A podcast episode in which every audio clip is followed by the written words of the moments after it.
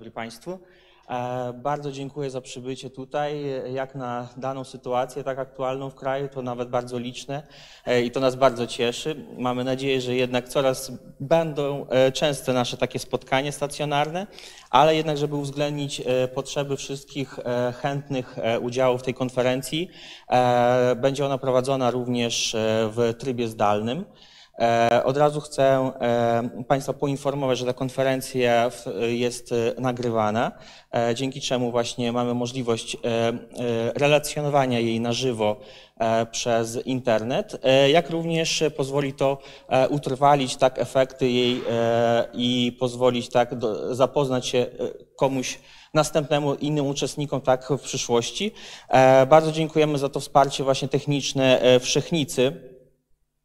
E, e, Jest to portal e, internetowy, który się zajmuje pro, propagowaniem wiedzy, propagowaniem, upowszechnieniem wiedzy i e, poda, e, nagranie z dzisiejszej konferencji będzie dostępne pod adresem internetowym e, wszechnica.org.pl.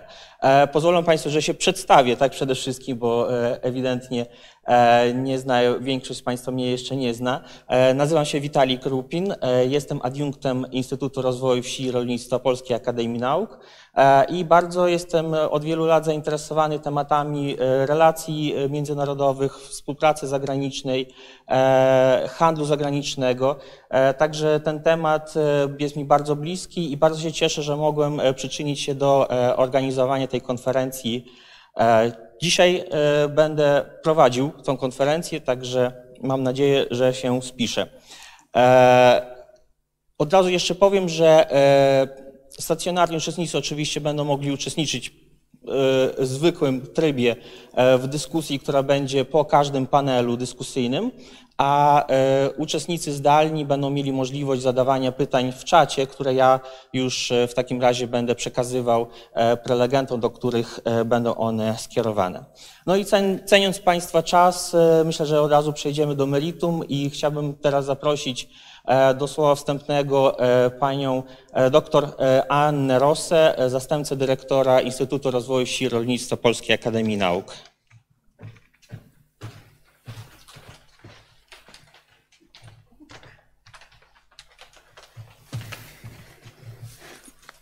Pozwolę sobie też zdjąć maseczkę. Dzień dobry Państwu. Mm, Nazywam się Anna Rosa. Jest mi bardzo miło e, przywitać Państwa dzisiaj na konferencji naukowej, konferencji na temat Polska-Wielka Brytania, współpraca w nowych warunkach. E, Konferencja, proszę Państwa, jest e, wspólnie organizowana przez Wydział Nauk Ekonomicznych Uniwersytetu Warszawskiego, przez Ambasadę Wielkiej Brytanii w Warszawie i przez Instytut Rozwoju Wsi i Rolnictwa Polskiej Akademii Nauk. E, Chciałabym podkreślić, że dzisiejsze spotkanie mm, wsparła właśnie i merytorycznie, ale również organizacyjnie Ambasada Wielkiej Brytanii w Warszawie, za co serdecznie dziękuję. I w tym miejscu chciałabym również podziękować e, za dotychczasową współpracę pani ambasador Annie Kluns, która niestety nie mogła być dzisiaj z nami, ale cieszę się, bo jest obecny. Y, Dziękuję za przybycie panu ministrowi radcy do spraw ekonomicznych, panu Jamesowi y, Hughesowi. Witam serdecznie. Chciałabym powiedzieć, że to jest e, dotychczasowa współpraca z ambasadą, którą sobie bardzo cenimy e, i liczymy, że nadal będzie ona kontynuowana. E, Pozwólcie również Państwo, że szczególnie przywitam mm, zespół badawczy, zespół, który zajmował się tematyką Brexitu e, z Wydziału Nauk Ekonomicznych Uniwersytetu Warszawskiego. Był to zespół pod kierownictwem pana profesora Jana Hagemeyera, który również jest dzisiaj z nami obecny. Witam serdecznie panie profesorze. W zespole aktywnie partycypowali pani doktor Maria mm, Dunin-Wąsowicz, pan profesor Jan Jakub Michałek i pani profesor Karolina Pawlak, których również serdecznie e, witam dzisiaj na naszym e, spotkaniu. Przywitam jeszcze. Było sprawiedliwe. E, Proszę Państwa, jest mi bardzo miło mm, witać Państwa w Pałacu Staszica, w pałacu, który jest siedzibą Instytutu Rozwoju Wsi i Rolnictwa Polskiej Akademii Nauk. Chciałam powiedzieć, że mamy w tym roku nasz jubileusz, obchodzimy 50-lecie istnienia Instytutu, choć tak naprawdę e, same zalążki em, Instytutu powstały jeszcze 9 lat wcześniej. E, W związku z tym również organizujemy różnego rodzaju inicjatywy naukowe, w tym debaty, do których Państwa serdecznie do udziału zapraszam.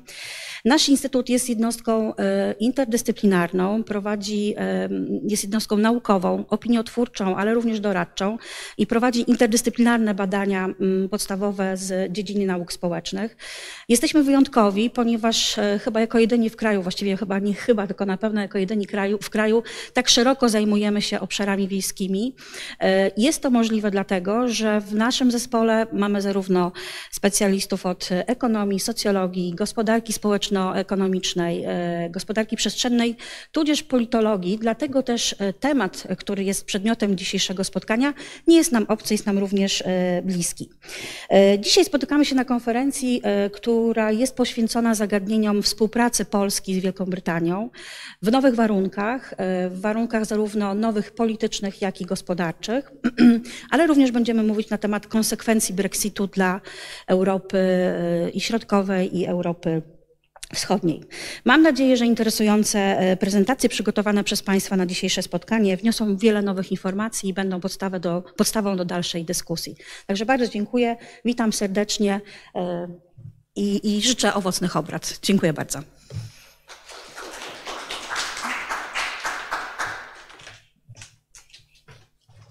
Dziękuję bardzo Pani Dyrektor. E, I teraz jeszcze w ramach powitania chciałbym zaprosić e, e, naszego gościa i bardzo aktywnego współorganizatora dzisiejszej konferencji, ministra radcę do spraw ekonomicznych Ambasady Brytyjskiej w Warszawie, Jamesa Hughesa. Bardzo zapraszam.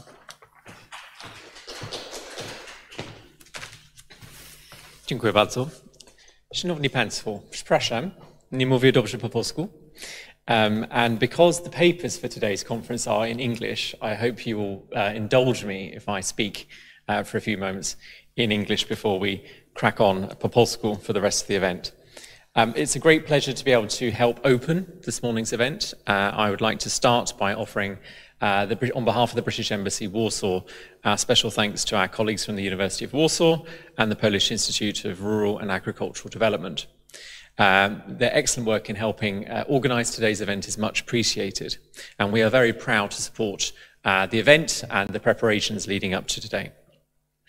The British Embassy Warsaw has previously collaborated on several occasions on trade-related publications and events with some of the academics who are presenting their research here today, and it's great that we have the chance to continue that collaboration um, today and again into the future. Today's conference comes at a good time um, all conferences are timely, all conferences are good uh, in terms of the timing, but this uh, conference is particularly timely because it allows us some 11 months on from the end of the transition period uh, following the UK's departure from the European Union, uh, and of course, uh, nearly two years since our departure from the European Union, to take stock of the UK Poland trade and investment relationship. Uh, and to look ahead to what our departure from the European Union might mean for our cooperation in the future. And through some of the research presented today, um, this event will um, uh, reflect but also look ahead. And uh, this, for us, is a really important part of the conversation. And our shared reflection today will be shaped significantly, of course, by what has already been agreed between the UK and the European Union. And of course, last December, indeed on Christmas Eve, last year, uh, the UK agreed the historic trade and cooperation agreement with the European Union. And that deal is based on friendly cooperation between sovereign equals, um, centered on free trade, and inspired by our shared history and values. The deal in the Trade and Cooperation Agreement maintains zero tariffs and zero quotas on trading goods between the United Kingdom and the European Union. And of course, I don't need to tell this audience this, um, but this is the first time that the EU has ever agreed complete tariff-free and quota-free access in a free trade agreement. The Trade and Cooperation Agreement also provides for streamlined customs arrangements, recognizing our respective trusted trader schemes, supports the flow of goods at the border, and reduces administrative costs for traders. The deal provides for ongoing cooperation regarding public, animal, and plant health, and to limit technical barriers to trade, which is, of course, important uh, in ensuring our trade keeps flowing smoothly. And the Trade and Cooperation Agreement also includes specific arrangements that will deliver real economic value uh, in our relationship in sectors such as medicines by avoiding additional inspection costs.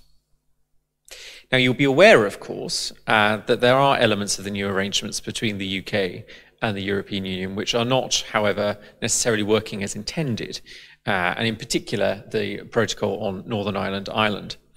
Um, now, our partners in the European Union have recognized that there are serious problems uh, which cannot be solved simply through. And so, as you will be aware, we are engaged in intensive talks to find a solution, and we remain positive about doing so.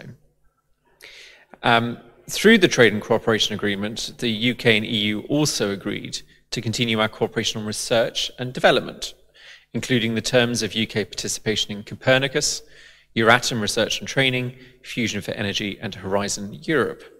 And we stand ready to implement uh, the agreement to participate in these programs as soon as possible. So, as I say, um, there are still uh, areas where we continue to work with the European Union.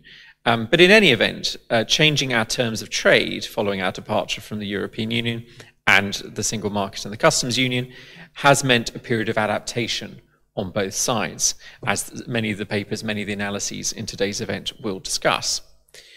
The British Embassy Warsaw has been working tirelessly in order to help businesses on both sides to adapt to those new terms of trade and to continue to grow our bilateral trade and investment relationship. And the groundwork that we have laid in preparation for the end of the transition period and our ongoing engagements with our partners in Poland, whether the Polish government, Polish businesses, or indeed other stakeholders such as the academic uh, and research community, have helped to mitigate disruption thus far. We have not seen anything like the disruption, particularly at ports, that some predicted, and supply chains have shown themselves to be relatively robust. Now, it is, of course, true um, that our bilateral trade did suffer a decline at the start of this year. And of course, this is in respect of a number of factors. Uh, trade in the broader economy more globally suffered a decline. The small matter of the coronavirus pandemic has not helped. Um, but we are pleased to see that trade flows between the UK and Poland are now returning to normal levels. And while, of course, we are aware that there remain challenges ahead, we are also confident that there are major opportunities for both the UK and for our important trading partners, such as here in Poland. And so be, um, we're looking forward to hearing the discussions during the course of today about some of those opportunities. And our work from the embassy's perspective will continue. We are still supporting businesses and partners as they undertake the additional actions they will need to make to be best placed for the future particularly as further controls are being introduced by the UK government in a staggered way during 2022. So I will stop my introductory remarks there. Uh, may I take this opportunity again to thank the organisers for their support and working with us to uh, deliver an interesting uh, set of papers and what will be an interesting set of discussions today. Um, unfortunately, nie mówię dobrze po polsku, and so I will not stay uh, for the discussions, um, but my colleagues from the embassy will be staying uh, and taking part, and I look forward to hearing about those discussions after today's event. But thank you very much for all of those colleagues who have uh, produced papers. They are of great interest to us. We have read them, our colleagues have read them in the embassy, uh, and we look forward to hearing more about the debate today. Thank you very much. Bardzo, bardzo dziękuję. Przejdziemy chyba do części już naukowej naszej konferencji i zaproszę do słowa do profesora doktora habilitowanego Jana Jakuba Michałka z Wydziału Nauk Ekonomicznych Uniwersytetu Warszawskiego, który przedstawi nam prezentację na temat konsekwencje członkostwa w Unii Europejskiej, jak można mierzyć zmiany dobrobytowe. Dziękuję bardzo. Teraz tylko widzę, że prezentacja, która była, znikła. Mhm. Okej. Okay.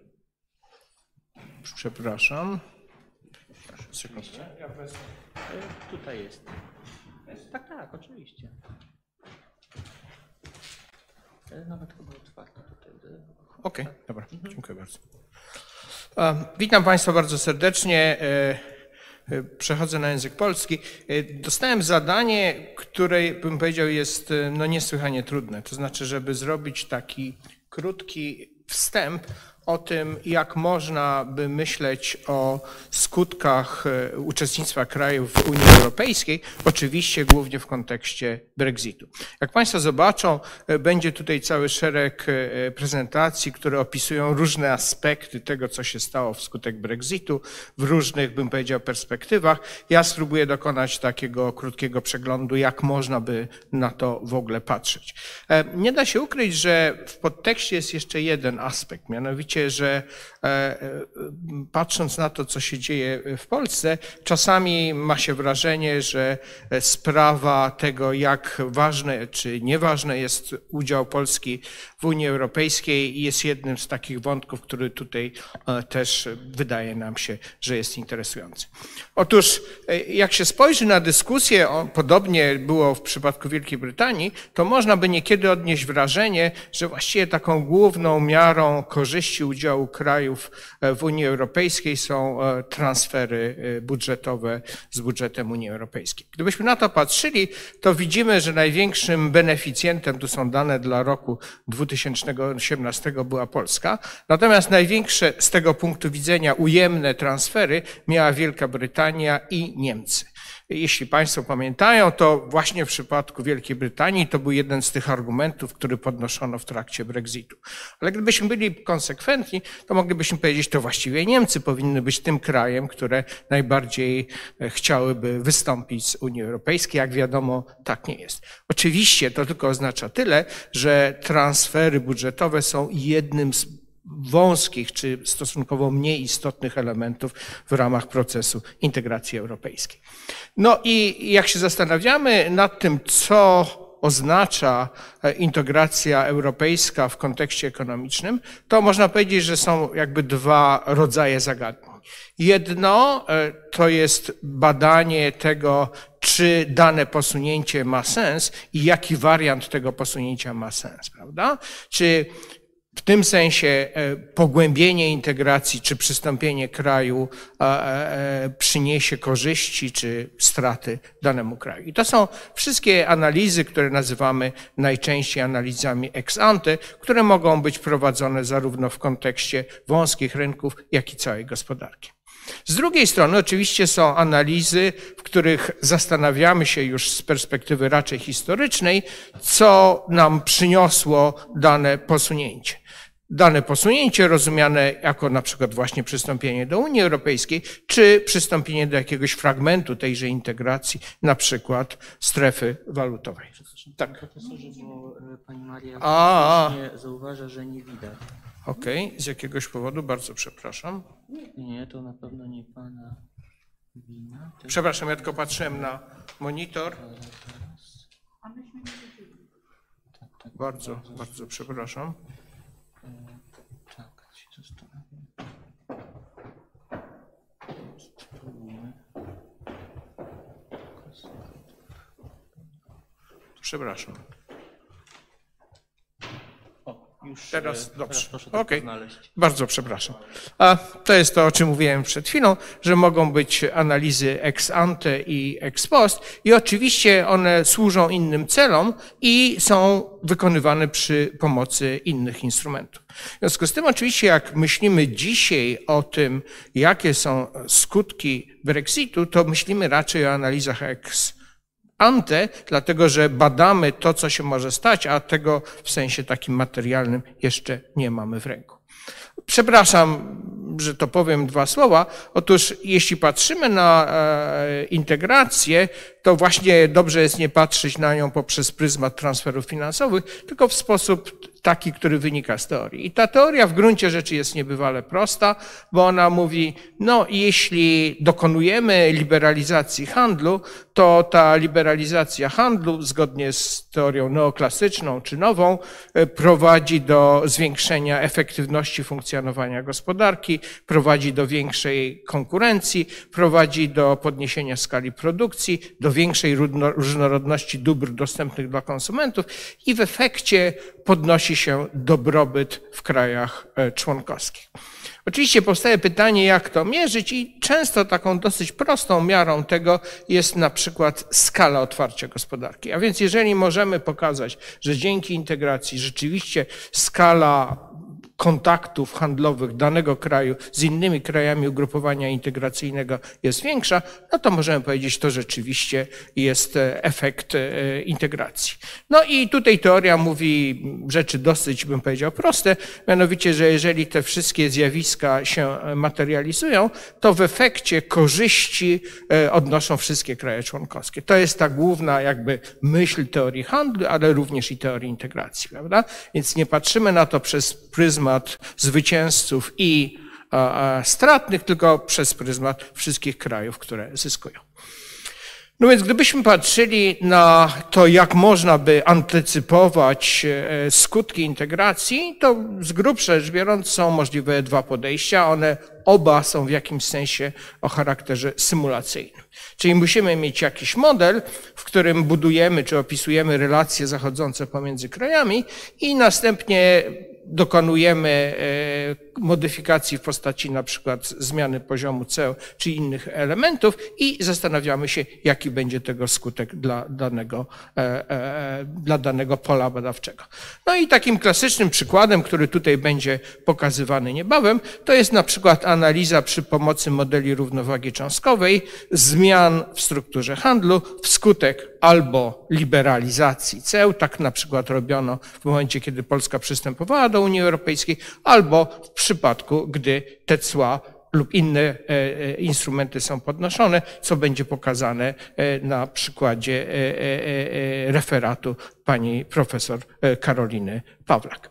No i wtedy rzeczywiście możemy oszacować, jak na przykład wprowadzenie barier granicznych czy rozbieżność standardów sanitarnych i fitosanitarnych może ograniczać wielkość handlu pomiędzy różnymi krajami.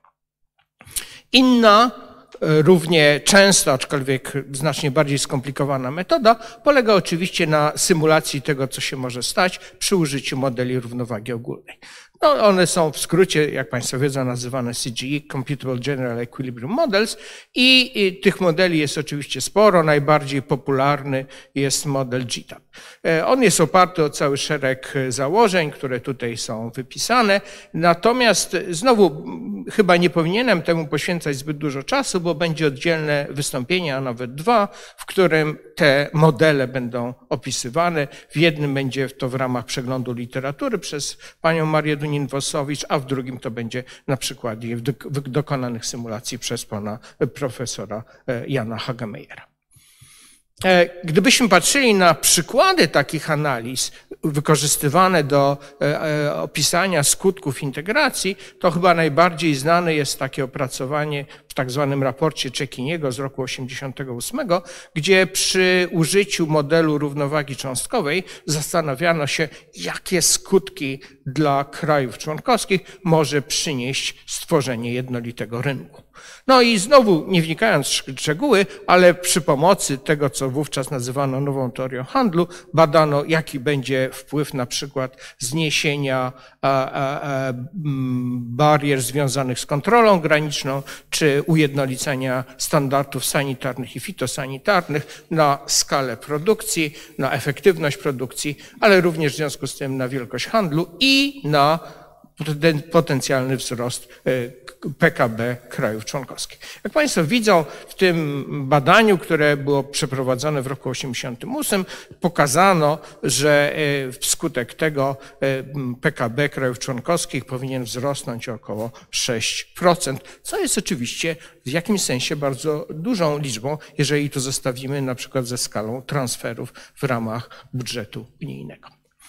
E, z punktu widzenia krajów Europy Środkowo-Wschodniej interesujące również było badanie ex ante dotyczące tego, w którym e, szacowano przy pomocy modelu równowagi ogólnej, jakie skutki e, punktu widzenia tempa wzrostu gospodarczego przyniesie akcesja tychże krajów Europy Środkowo-Wschodniej do Unii Europejskiej. Tutaj widzą Państwo to e, e, zestawienie i jeśli bym powiedział wierzyć tego typu symulacjom, to można powiedzieć, że e, dzięki przystąpieniu do Unii Europejskiej tempo wzrostu gospodarczego krajów Europy Środkowo-Wschodniej zwiększyło się, no powiedzmy z 3 E, e, w wariancie bazowym do 5% w wariancie optymistycznym, kiedy z jednej strony wdrożono wszelkie e, e, e, zobowiązania wynikające z traktatów unijnych, ale również dokonano dalej posuniętej optymalizacji w dziedzinie polityki makroekonomicznej. Oczywiście, jak myślimy o tego typu analizach, to zawsze zadajemy sobie dwa pytania. Po pierwsze, czy możemy w jakiś sposób to zweryfikować potem? Czy rzeczywiście, jeżeli tempo wzrostu gospodarczego wynosiło 5%, to czy ono było skutkiem integracji? No a z drugiej strony jest oczywiście również dyskusja, jeżeli nawet coś takiego się dzieje, czy świat ekonomii i polityki jest to w stanie uznać, prawda? Gdyby zadać sobie pytanie, dlaczego, nie wiem, Polska w latach 2000 e, rozwijała się w tempie około 5%, no to gdyby zadać takie pytanie, to oczywiście odpowiedzi byłyby różne. Odpowiedzi byłyby takie, bo mieliśmy fantastycznych polityków, mieliśmy fantastycznych ekonomistów, fantastycznych przedsiębiorców, coś jeszcze, coś jeszcze, prawda? A więc uznanie tego nie jest takie proste. No i dlatego powstaje pytanie, czy możemy w jakiś sposób weryfikować ex post to, co się stało. E, bym powiedział, to jest pytanie z jednej strony natury, można by powiedzieć, historycznej, ale z drugiej strony ma też jednak pewne znaczenie dla przyszłości, prawda? Bo jeżeli e, e, tego typu badania pokazują, że na przykład udział w ugrupowaniu integracyjnym przynosi korzyści krajom członkowskim, no to wtedy byłby to jednak dosyć silny argument za tym, żeby pozostać w tym ugrupowaniu członkowskim, a nie z niego występować. No i tutaj podaję kilka przykładów, znowu nie wnikając w szczegóły różnych e, e, ekonomistów typu Harrison i inni, Bayer i inni, Crespo, Quarsema i inni, którzy badali właśnie ex post korzyści z integracji. W większości tych badań pokazywano, że nastąpiło zwiększenie poziomu otwarcia gospodarki i szacowano, że PKB krajów członkowskich wzrosło tam w różnych badaniach, e, no powiedzmy około 8 do 10%. I to jest taka analiza oparta o, byśmy powiedzieli, założenia modelowe wynikające z teorii integracji i pokazujące, jak dane statystyczne pokazują ewolucję zmiany handlu i to można przetłumaczyć, jeśli tak mogę powiedzieć, na zmianę poziomu PKB. Wiem, że tego czasu jest niewiele, tutaj mm, to wszystko rozumiem. Ja tylko powiem dwa słowa o tym, jak można by mierzyć z kolei ex post skutki rozszerzenia Unii Europejskiej dla krajów Europy Środkowo-Wschodniej. I e, jeśli na to patrzymy, e, to z jednej strony są właśnie takie badania o charakterze, bym powiedział, modelowym, ale z drugiej strony rozwijają się od niedawna również inne badania, które próbują patrzeć, jeśli tak mogę powiedzieć, na e, całość przekształceń, które się dokonały w tychże gospodarkach. I e, gdybyśmy z tego punktu widzenia spojrzeli na to, co się stało po e, akcesji krajów Unii Europejskiej, e, krajów Europy Środkowo-Wschodniej do Unii Europejskiej, to można powiedzieć, że z jednej strony dokonały się ogromne przekształcenia w sposobie funkcjonowania gospodarek tychże krajów, ale dokonały się również bardzo wyraźne przekształcenia w, byśmy powiedzieli, infrastrukturze prawno-politycznej tychże krajów. I ogromna część tych przekształceń wynikała właśnie z akcesji do Unii Europejskiej, wynikała z tego, co nazywamy najpierw law approximation, a potem tego, co nazywamy no, prymatem e, ustawodawstwa unijnego, czyli też e, to zawiera rule of law. Nie chciałbym wnikać w tę dyskusję, która w Polsce jest obecnie dosyć gorąca. E, musiałbym wtedy zająć bardzo wyraźne stanowisko. Otóż, jeśli e, patrzymy na to, jak można by to próbować oceniać, to można powiedzieć tak, powinniśmy patrzeć na to znacznie szerzej, czyli właściwie jeśli myślimy o konsekwencjach integracji, to powinniśmy myśleć o tym, jak wyglądałby świat, albo w tym przypadku jak na przykład wyglądałaby Polska, w sytuacji, gdybyśmy nie przystąpili do Unii Europejskiej w roku 2004. Zrobię to już bardzo szybko, ale w każdym razie y, część z Państwa na pewno wie, e, od stosunkowo niedawna stosuje się taką metodę syntetycznej kontroli, Synthetic Control Method, opracowaną przez Camposa i innych, a właściwie nawet jeszcze wcześniej, e, na początku lat 2000, która jakby próbuje zbudować alternatywny świat, na który w przypadku na przykład krajów składają się elementy innych krajów, tak zwanych donorów, którzy mają podobne cechy gospodarcze, ale być może i polityczne do kraju, który jest przedmiotem naszej analizy. No, w ten sposób na przykład badano, jakie były skutki terroryzmu w kraju Basków e, e, dla tegoż regionu, jak również jakie były skutki reunifikacji Niemiec. A e, główną zaletą tej metody jest to, że jest pewien algorytm i że to jest jakby metoda do pewnego stopnia teoretyczna. Czyli trudno jest ją krytykować za to, że przyjęto jakieś rygorystyczne założenia, które nie są prawdziwe e, w rzeczywistości. No i mm, wiem, że czas się kończy, tylko powiem e, kilka rzeczy, mianowicie, że e, kwintesencją tej metody jest próba oszacowania różnicy pomiędzy czymś, co można by nazwać hipotetycznym krajem czy syntetycznym krajem, który byłby, gdyby nie było akcesji do Unii Europejskiej i rzeczywistym PKB danego kraju, który przystąpił w tym przypadku do Unii Europejskiej. A jakie zmienne e, w tym przypadku są badane? Otóż e, tutaj pozwolę sobie zareklamować tekst e, napisany wspólnie z profesorem Hagemejerem i z panem Pawłem Swatko, gdzie właśnie w szczegółach opisujemy tę metodę i wyniki, które uzyskaliśmy. Otóż w tej metodzie e, bierze się pod uwagę takie zmienne, jak Państwo widzą, jak poziom PKB per capita, wzrost ludności, realny PKB, udziały rolnictwa i przemysłu w wartości dodanej, jeszcze inne rzeczy, ale również dodatkowo można brać pewne czynniki instytucjonalne, typu na przykład poziom wolności biznesowej, poziom, e, to przepraszam, może będzie łatwiej, monetary freedom i trade freedom i biorąc pod uwagę kraje, w których te wskaźniki były najbardziej porównywalne, stosuje się algorytm, który pozwala odtwarzać syntetyczny kraj typu Polska, złożony z krajów, które nie przystąpiły do Unii Europejskiej, a miały podobne cechy, a następnie porównać tę syntetyczną Polskę czy Rumunię w stosunku do tego, jak wygląda obecnie PKB e, kraju. Dwa słowa. W naszym badaniu braliśmy pod uwagę cały szereg różnych krajów, zarówno e, rozwiniętych, jak i rozwijających się. Ta lista jest tutaj.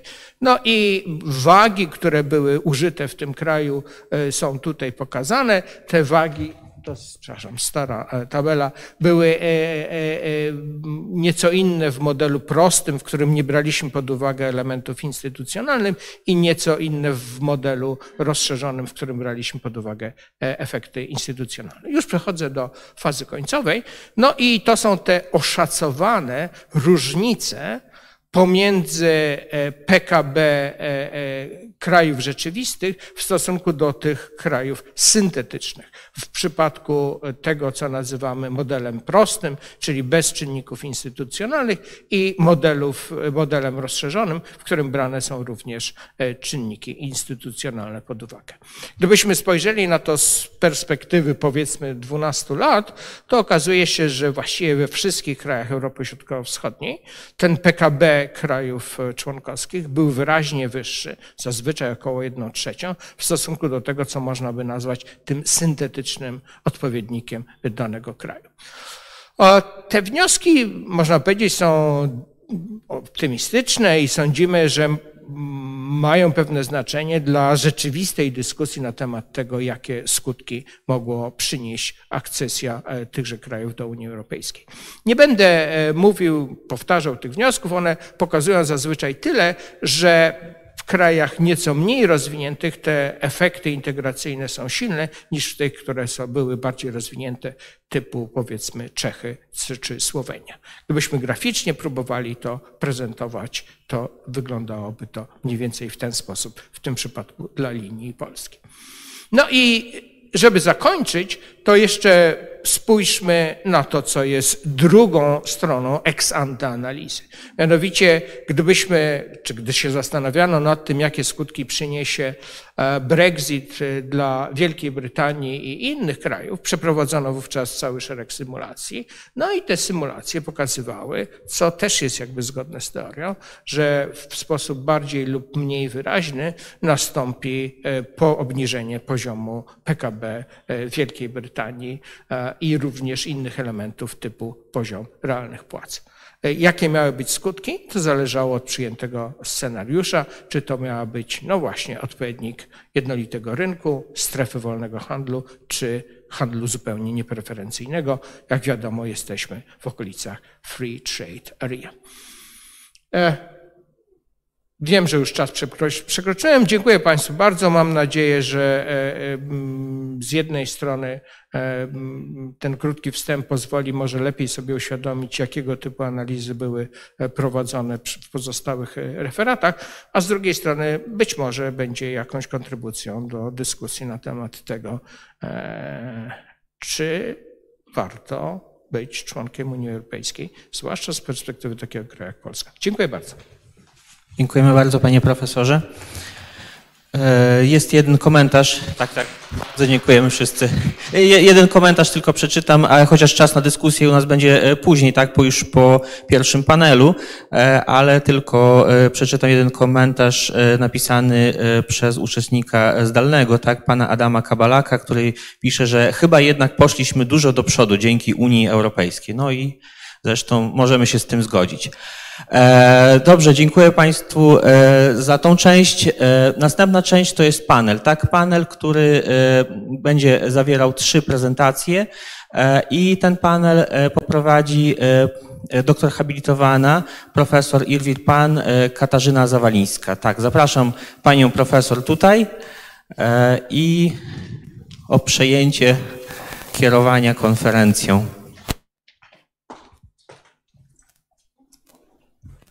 Bardzo dzień dobry, witam Państwa. Nazywam się Katarzyna Zawalińska, jestem profesorem Instytutu Rozwoju Wsi i Rolnictwa Polskiej Akademii Nauk. Mam tą przyjemność poprowadzić pierwszy panel, można powiedzieć panel makroekonomiczny, gdyż takie analizy będziemy oglądać. Mm, Tak jak pan profesor Kuba Michałek e, pokazał wiele analiz dla integracji europejskiej, e, no niemniej analiz myślę powstanie na temat Brexitu, oczywiście wiele już powstało ex ante, wiele powstanie jeszcze ex post. E, Praktycznie każda szanująca się instytucja przygotowała jakiś raport, analizy na temat e, Brexitu e, ex ante. E, Tak, wymieniając chociażby Komisję Europejską, OECD, nawet Bank Światowy, pan profesor Kuba Michałek też wspomniał parę instytucji, które przygotowywały takie analizy LSI i parę innych instytucji. A dzisiaj będziemy mieli tą przyjemność, żeby usłyszeć e, takie analizy w wykonaniu e, naukowców i praktyków z Polski, z czołowych instytucji naukowych, badawczych w Polsce. E, Będziemy mogli wysłuchać trzech wystąpień.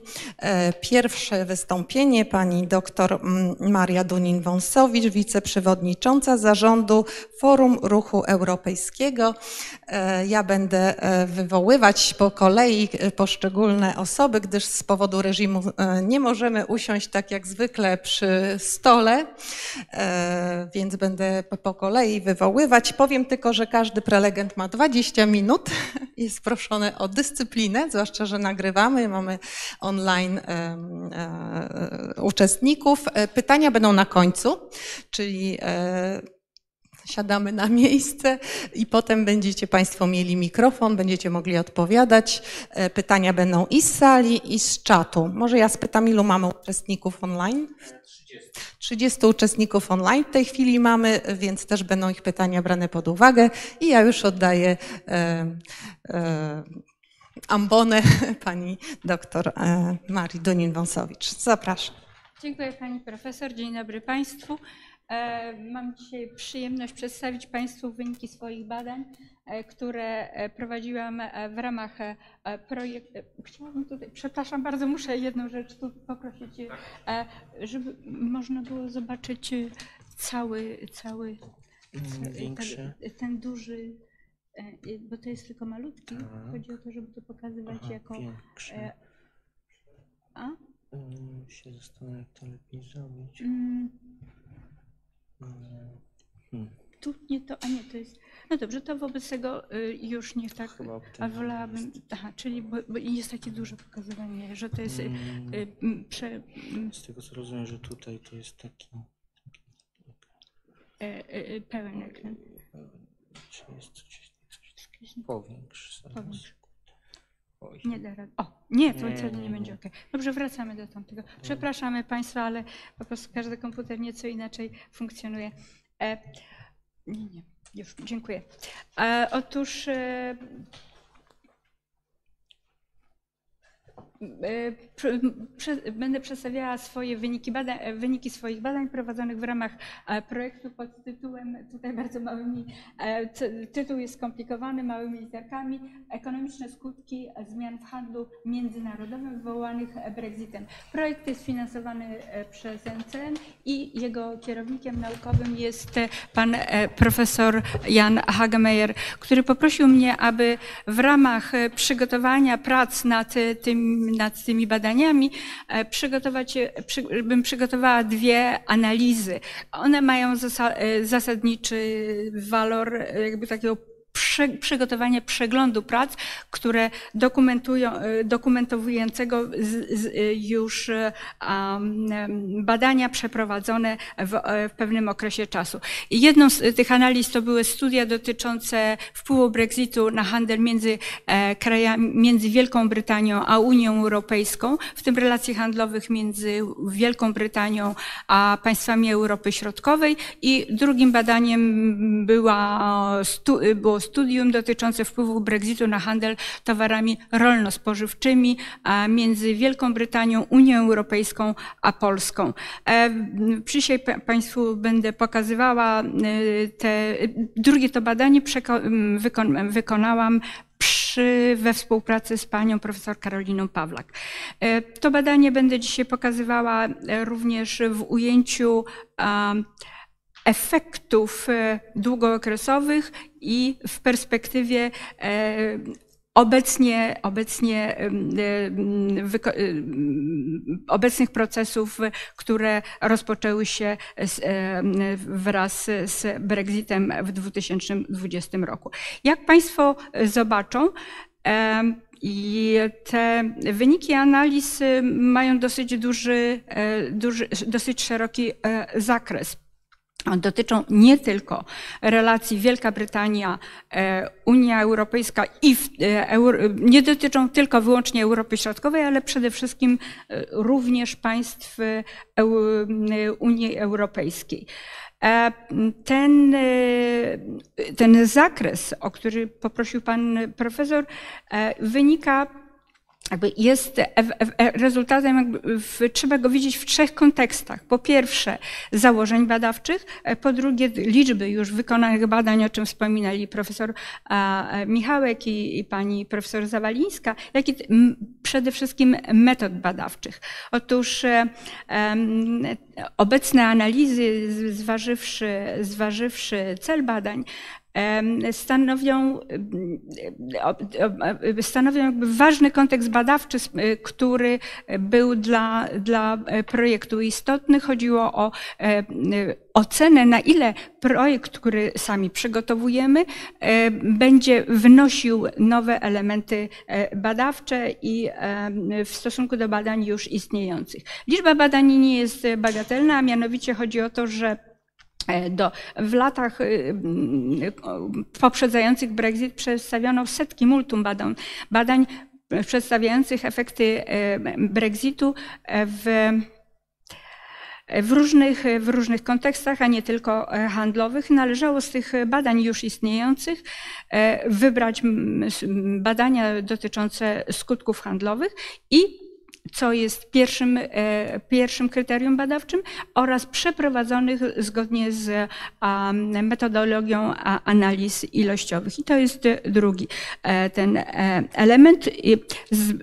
Oczywiście musiałam to przygotować w, tym sensie, żeby wyłuskać te liczby badań istniejących, badania, które spełniają prze, przedstawione kryteria.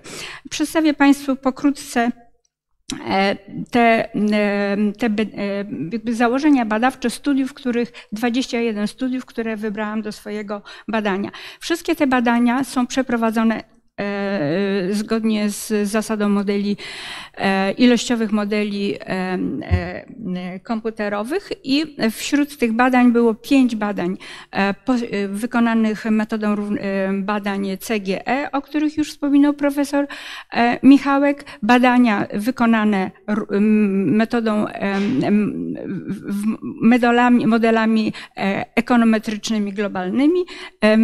Badania, część badań była dotyczą, wykonana w, z użyciem modeli grawitacyjnych i wreszcie e, niektóre, najmniejsza liczba była wykonana w, z zastosowaniem modeli hybrydowych, które stanowią połączenie e, wcześniej trzech e, wspomnianych. Pan profesor Mikałek już mówił nieco o założeniach badawczych modeli z zastosowaniem metody teorii równowagi ogólnej. One, jak tutaj Państwo mają wskazane, opisują zależności pomiędzy producentami oraz konsumentami na wielu rynkach jednocześnie. Czyli to oznacza, iż aby sprawdzić e, wyniki handlowe Brexitu dotyczące krajów Europy Środkowej e, należało najpierw ocenić szerszy kontekst odnoszący się do Europy Środkowej. E, nieco inne, inne zasada funkcjonowania, czy też operalizacji, operalizacji e, wyników badań w, w ramach ekonometrycznych modeli globalnych jest, ona opisuje gospodarkę światową przy pomocy modeli równań ekonometrycznych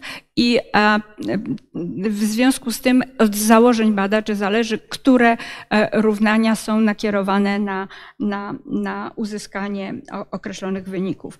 E, badania grawitacyjne właściwie są, należą do e, bodaj najstarszych, chociaż modele równowagi ogólnej zostały też wprowadzone mniej więcej w tym samym okresie, co modele grawitacyjne, a więc w latach 60. Modele gra grawitacyjne wyjaśniają przepływy handlowe między gospodarkami, opartych już na znanym bardzo mocno od y, y, y, lat prawie Newtona. No i modele hybrydowe wspomniałam. Jakie były e, główne e, elementy związane z e, badaniami tych, tych, tych modeli? Otóż nas najbardziej interesowały założenia, ze względu na przy, przyjęte scenariusze możliwości e, przebiegu Brexitu, a te z kolei e, jak one były skonstruowane ze względu na przyjęte bariery taryfowe i pozataryfowe. E, e, wśród modeli, e, te badania były przygotowane w zasadzie z użyciem różnych, różnych scenariuszy, natomiast główne dwa scenariusze były też znane, już opisywane jako scenariusze twarde oraz scenariusze miękkie. Twarde, czyli te, które odnosiły się do rozwiązań przewidujących zastosowanie stawek MFN, a więc stawek e, WTO dla e, krajów, które będą potem e, zgodnie z tymi zasadami współpracowały w, w, w handlu, to, a staw rozwiązania tak zwane miękkie oznaczały możliwość wprowadzenia różnego typu uzyskania, raczej różnego typu porozumienia handlowego, tak zwanego FTA, czyli Free Trade Agreement. W ramach tych opcji twardych przyjmowano y, różnego, rozważano różnego typu rozwiązania. Jedną z nich była anglosfera, e, polegająca na możliwości wzmocnienia stosunków handlowych między Wielką Brytanią a pozostałą częścią świata. E, y, I jest to taki, e, taki element, który właściwie został wprowadzony do e, obecnej polityki handlowej Wielkiej Brytanii. Polega on na, na wprowadzeniu polityki, tak zwanej polityki globalnej Brytanii. Rozważano też jednostronne porozumienia handlowe oznaczające konieczność z rezygnacji przez Wielką Brytanię e, z ceł na import z Unii Europejskiej przy wprowadzeniu przez Wielką e, Unię, przez, przepraszam bardzo, Unię Europejską stawek MFN na towary sprzedawane w Wielką Brytanię. Do Wielkiej Brytanii. Scenariusze miękkie znane chyba są prawie wszystkim z dyskusji publicznej, która odbywała się zwłaszcza w latach 2018-2020. Rozważały one możliwość przyjęcia porozumienia handlowego między E, Wielką Brytanią a Unią Europejską na różnych zasadach, które były już e, testowane w ramach e, różnych formuł integracji, czyli Unia Europejska EFTA, Unia Europejska Szwajcaria, Unia Europejska Kanada, Turcja i wreszcie kompleksowe porozumienie handlowe. I to porozumienie ostatecznie zostało wprowadzone e, w formule Tree and Cooperation Agreement, o którym wspominał minister Hughes. E, przy okazji e, przyjmowania tych scenariuszy, rozważania tych scenariuszy należało, jak wspomniałam, już rozważyć stawki taryfowe, ale drugim elementem, który był bardzo istotny, było konieczność wprowadzenia stawek pozataryfowych. Dlaczego? W, w ramach e, e, Unii Europejskiej e, Wielka Brytania jako członek stosowała zasady jednolitego rynku. Wszelkie, wszelkie bariery w handlu, również te pozataryfowe, zostały, były usunięte. Bariery ta, pozataryfowe, na bariery taryfowe składają się takie elementy jak odprawa celna, kontrola celna, różne procedury celne, koszty tych, tych procedur, kosz, y, procedury administracyjne, licencje, etc. I suma tych y, kosztów składających się na te jakby e, wprowadzenie różnego typu procedur polityki administracyjno-handlowej e, tworzy syntetyczną miarę e, E, barier pozataryfowych, które można przedstawić w formule ekwiwalentu taryfowego. E, badacze e, w, w ramach tych badań, które, które były analizowane, stosowali dwa zasadnicze podejścia do oznaczania owego ekwiwalentu taryfowego barier pozataryfowych. Podejście bottom-up i podejście top-down. Podejście bottom-up zazwyczaj jest y, wynikiem transpozycji barier stosowanych już w przeszłości w innych, e, w innych e, e, układach.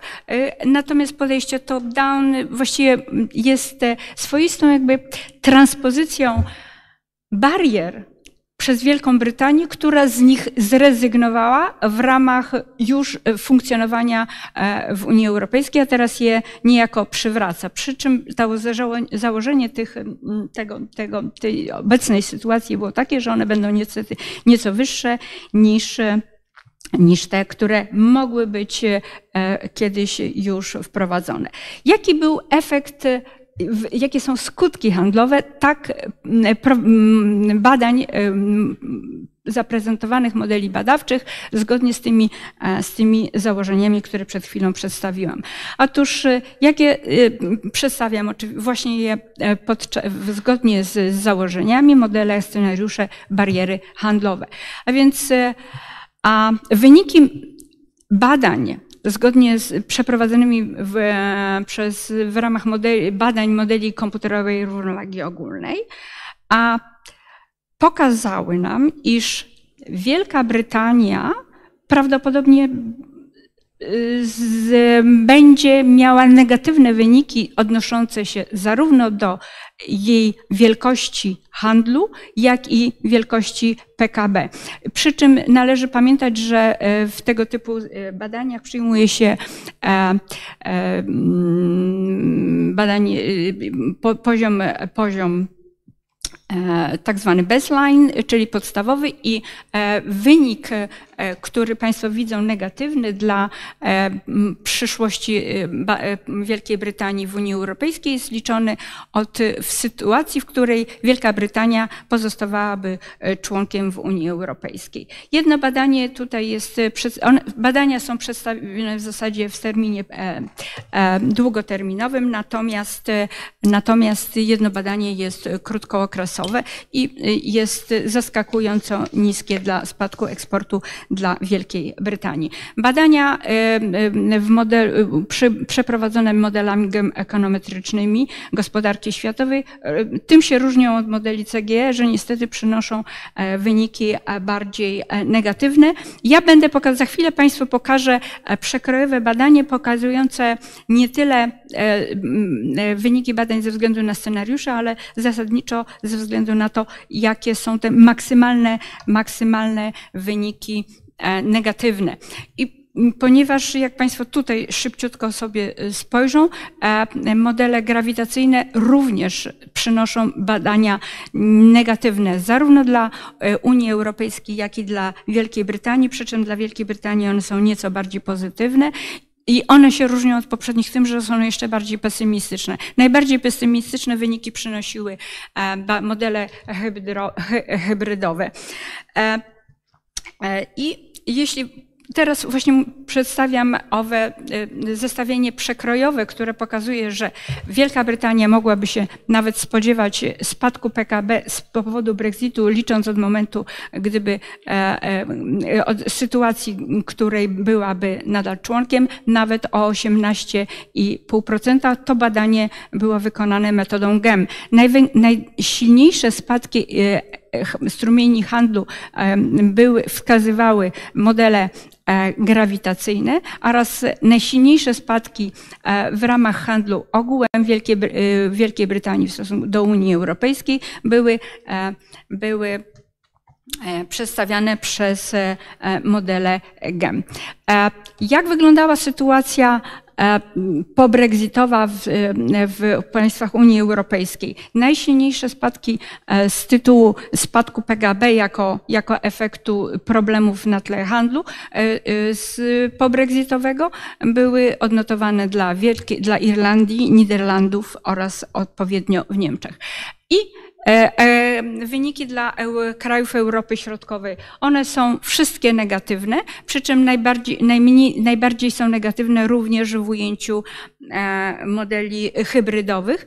I jak Państwo zauważą, jednocześnie Polska nie jest państwem, które będzie, która będzie odniesie naj, naj, najpoważniejsze skutki z tego tytułu. Tutaj przedstawiam wyłącznie, wyłącznie efekty dla zmian zmian PKB. Dlaczego? Otóż e, e, na wstępie, wspomniałam, że badamy e, skutki handlowe dla państw Europy Środkowej i chcemy sprawdzić, jak, czy i w jaki sposób i w jakim zakresie te badania były wcześniej wykonane. Otóż było ich bardzo niewiele, jak tutaj Państwo pokazują, jak tutaj pokazuję i one no, na szczęście przynoszą nie, nie, nie, niezbyt, niezbyt poważne wyniki negatywne i e, szczegółowe badania e, nasze dotyczące tych skutków przedstawi za chwilę pan profesor Hagemeyer. Jak wyglądała e, kwestia analiz dotyczących, już kończę, a wpływu Brexitu. Również było to 21 studiów, również wszystkie przynosiły efekty negatywne, również ich było bardzo mało e, i w związku z tym istniało uzasadnienie dla naszego projektu. Pytanie, e, pytanie tytułowe, czy recesja, czy rozwój. Otóż jeżeli spojrzymy na wyniki badań e, widzianych a,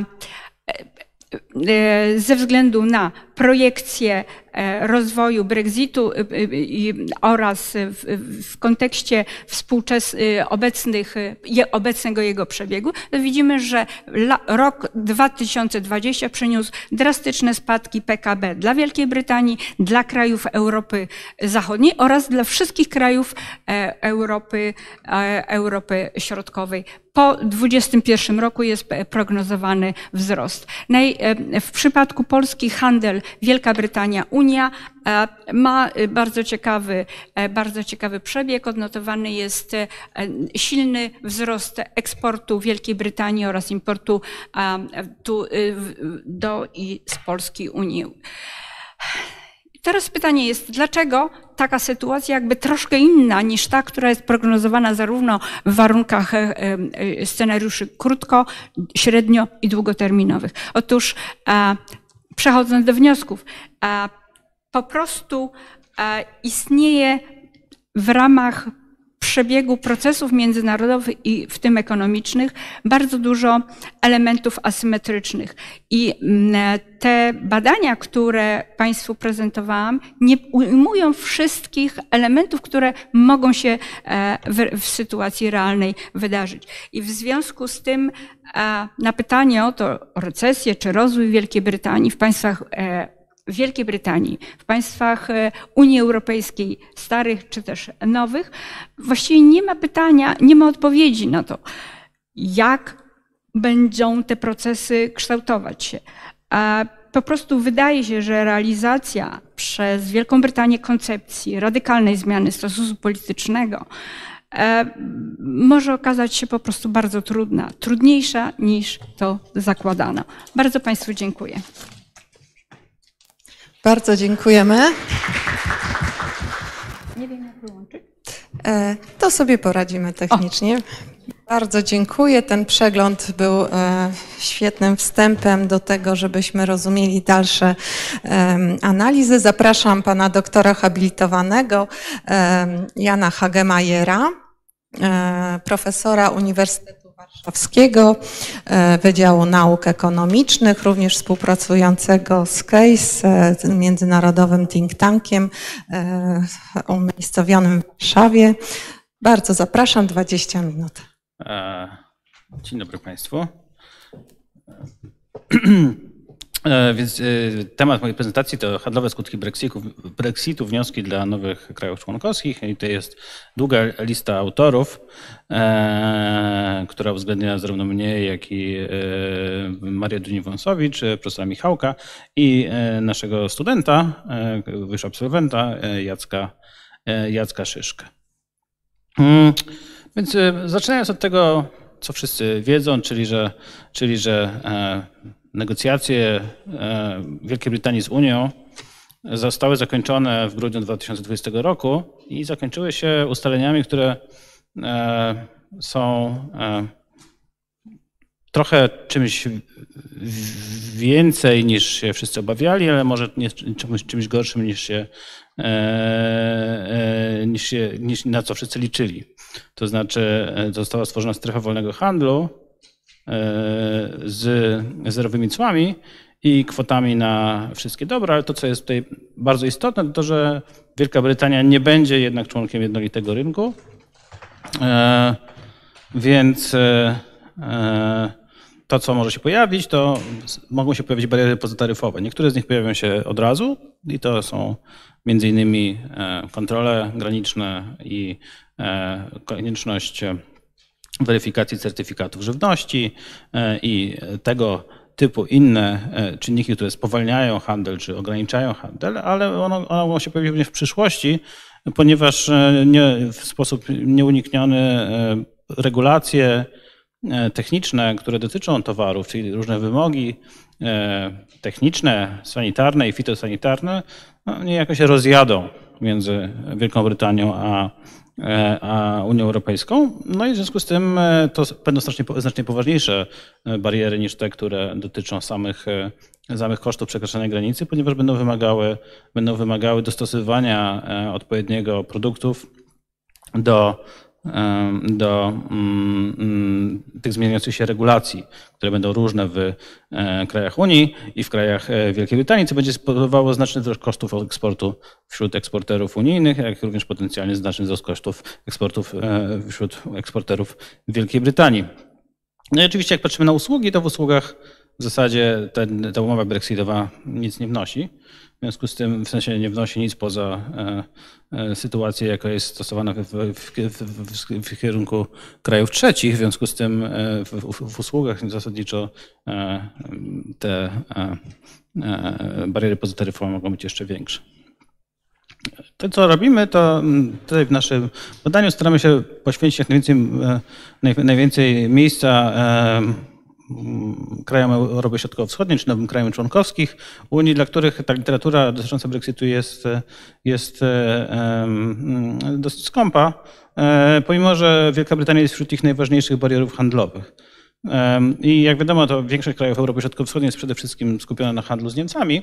W związku z tym te udziały Wielkiej Brytanii w imporcie i eksporcie, to co widzimy tutaj dla, dla, dla naszych krajów Europy Środkowo-Wschodniej, nie są może jakieś bardzo wielkie, no ale biorąc pod uwagę, że Niemcy e, mają, że tak kilkukrotnie większy udział w tym handlu, to może się okazać, że ta Wielka Brytania, w zależności od kraju, będzie na przykład trzeci czwarty albo drugi partner handlowy.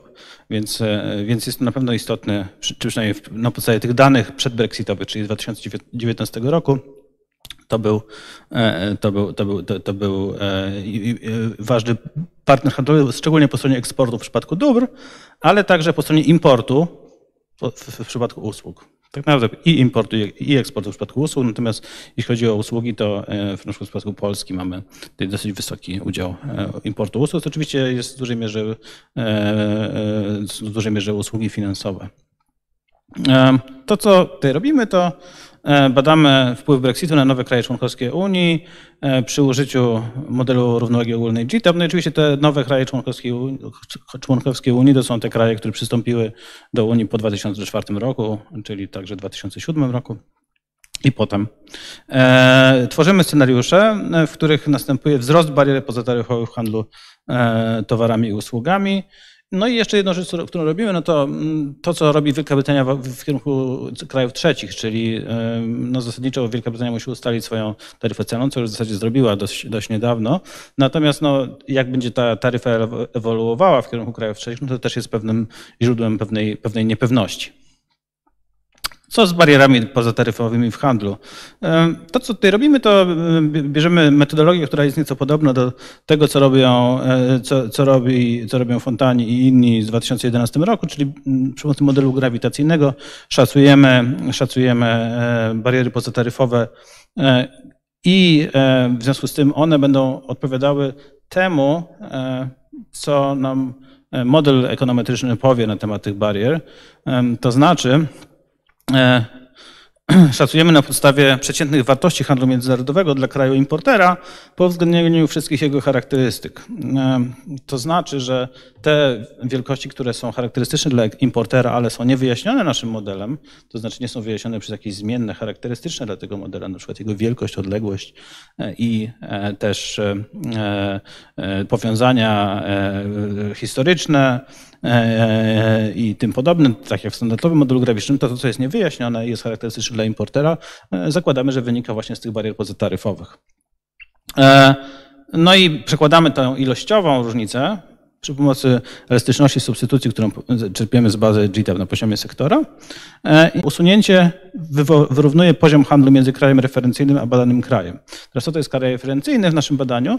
Kraj referencyjny to jest taki kraj, który według naszego, e, według naszego modelu ekonometrycznego będzie miał najniższy poziom barier handlowych. Tak? Czyli jakby wszystkie pozostałe kraje badamy w relacji do jakiegoś wybranego kraju referencyjnego. E, i ilościową różnicę między tym krajem referencyjnym a, a krajem, e, który badamy, mm, przekładamy na zmianę cła czy na zmianę ceny poprzez elastyczność e, substytucji e, z bazy GTAP. No i co robimy? Robimy to tak, żeby rozróżnić, rozróżnić partner, partnerów unijnych, partnerów pozaunijnych, dzięki czemu możemy ocenić ten poziom barier pozataryfowych zarówno w ramach Unii, jak i poza Unią, co jest nam będzie potrzebne do naszych symulacji, tak?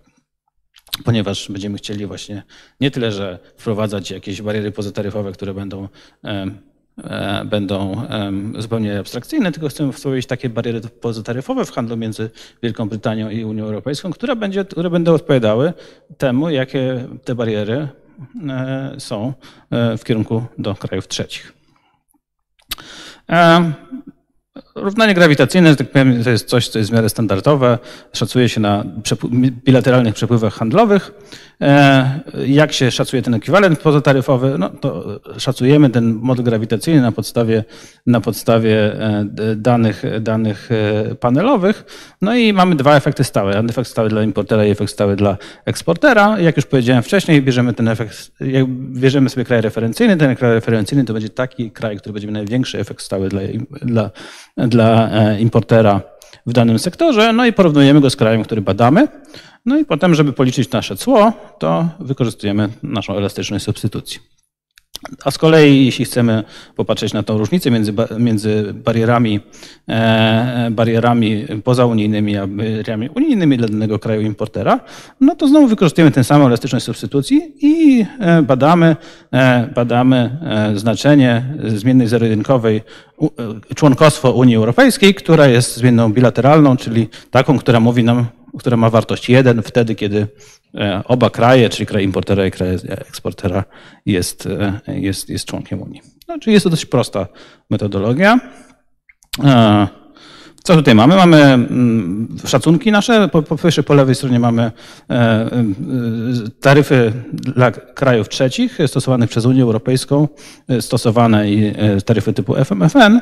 No i mamy po prawej stronie szacunek wewnątrz unijnych barier pozataryfowych. Te bariery, te trzeba, pamiętać, że one wynikają nie tylko z samych jakichś kosztów przekroczenia granicy, czy z kosztów, z kosztów procedur, tak, które są w zasadzie w Unii, w Unii dość mało istotne, istotne, ale wynikają również z właśnie różnic między e, e, regulacjami, czy z dostosowaniem się do tych regulacji, a także no, z pewnym e, jeszcze kwestią związaną z różnicami w preferencjach konsumenta, tak, których nie jesteśmy w stanie tutaj, nie jesteśmy w stanie tutaj wyrugować. W związku z tym, o ile sam poziom jednych i drugich barier może nie jest szczególnie e, prawidłowe, to, to co jest, nas interesuje, to ta różnica między tymi poziomami. Tak? Ta różnica może być, może być, może być jest, że tak powiem, więcej przywiązujemy do niej, do niej, e, do niej wagi niż do samych poziomów.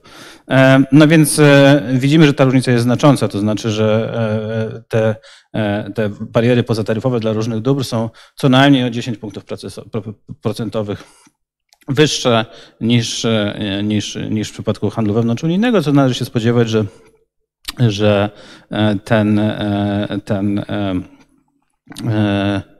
efekt wprowadzenia wyjścia z Unii Europejskiej niejako jeżeli by się w całości zmaterializował w odniesieniu tych, tych, tych barier, no to byłby właśnie około 10, co najmniej 10, około 10 punktów procentowych dla dóbr.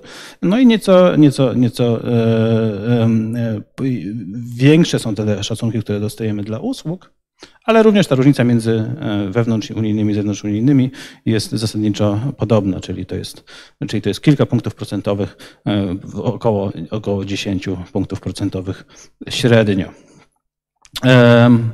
Czyli to będzie nasz szok, który będziemy do naszego modelu e, równowagi ogólnej przykładać, ale będzie on również zróżnicowany. Po pierwsze będzie zróżnicowany sektorowo, tak, a po drugie będzie zróżnicowany w ramach scenariusza. Jaki model stosujemy? Już było parę słów na tym powiedziane, nie będę się tutaj rozwodził.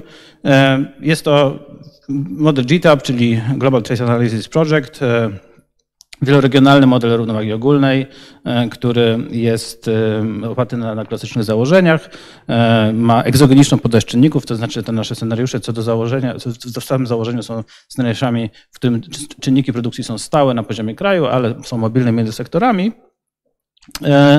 No i dobre są, e, dobre są e, niedoskonalnymi substytutami pod względem kraju pochodzenia, czyli, czyli dobra, które pochodzą, e, konsumowane, dajmy na to w Polsce, konsumowane, pochodzące z, z Wielkiej Brytanii, czy pochodzące z innego kraju, będą niedoskonałymi substytutami.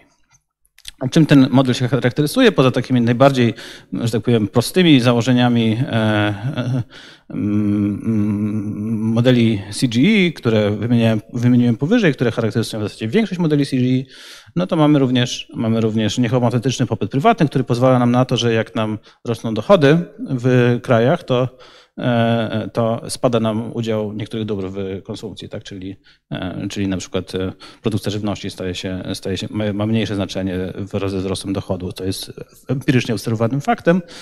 No i mamy również tutaj, model ten również uwzględnia kwestie związane z przepływami sektora transportowego powiązanego z handlem międzynarodowym i inwestycje, które alokuje tak zwany globalny bank, który na poziomie globalnym alokuje E, e, krajowe oszczędności e, do aktywności inwestycyjnych w różnych krajach na, podstawie różnic w stopach zwrotu.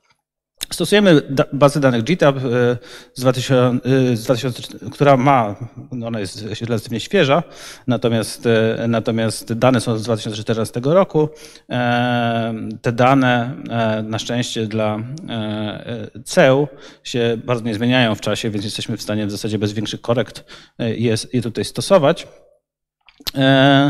Natomiast to, jak ten, na te, na nasze te mm, pozataryfowe bariery w handlu modelujemy, to są zmiany kosztu transportu typu iceberg. To jest taka koncepcja sprzed 60 lat Samuelsona, w której on e, po prostu opisuje sytuację, w której 100% wysłanego pewnego produktu przez jeden kraj na miejsce e, czyli do kraju pochodzenia, dojeżdża tylko w pewnej części, tak? czyli gdzieś po drodze e, 10 tysięcy, 10, 10% tego albo 5% tego towaru się, się, się, się ulega jakiejś destrukcji, tak? Na przykład roztapia się albo, albo, albo gnije, w zależności od tego, co to jest. Tak? Więc e, w ten sposób można modelować koszty transportu, jest standardowa, standardowa e, analiza. Mamy trzy scenariusze.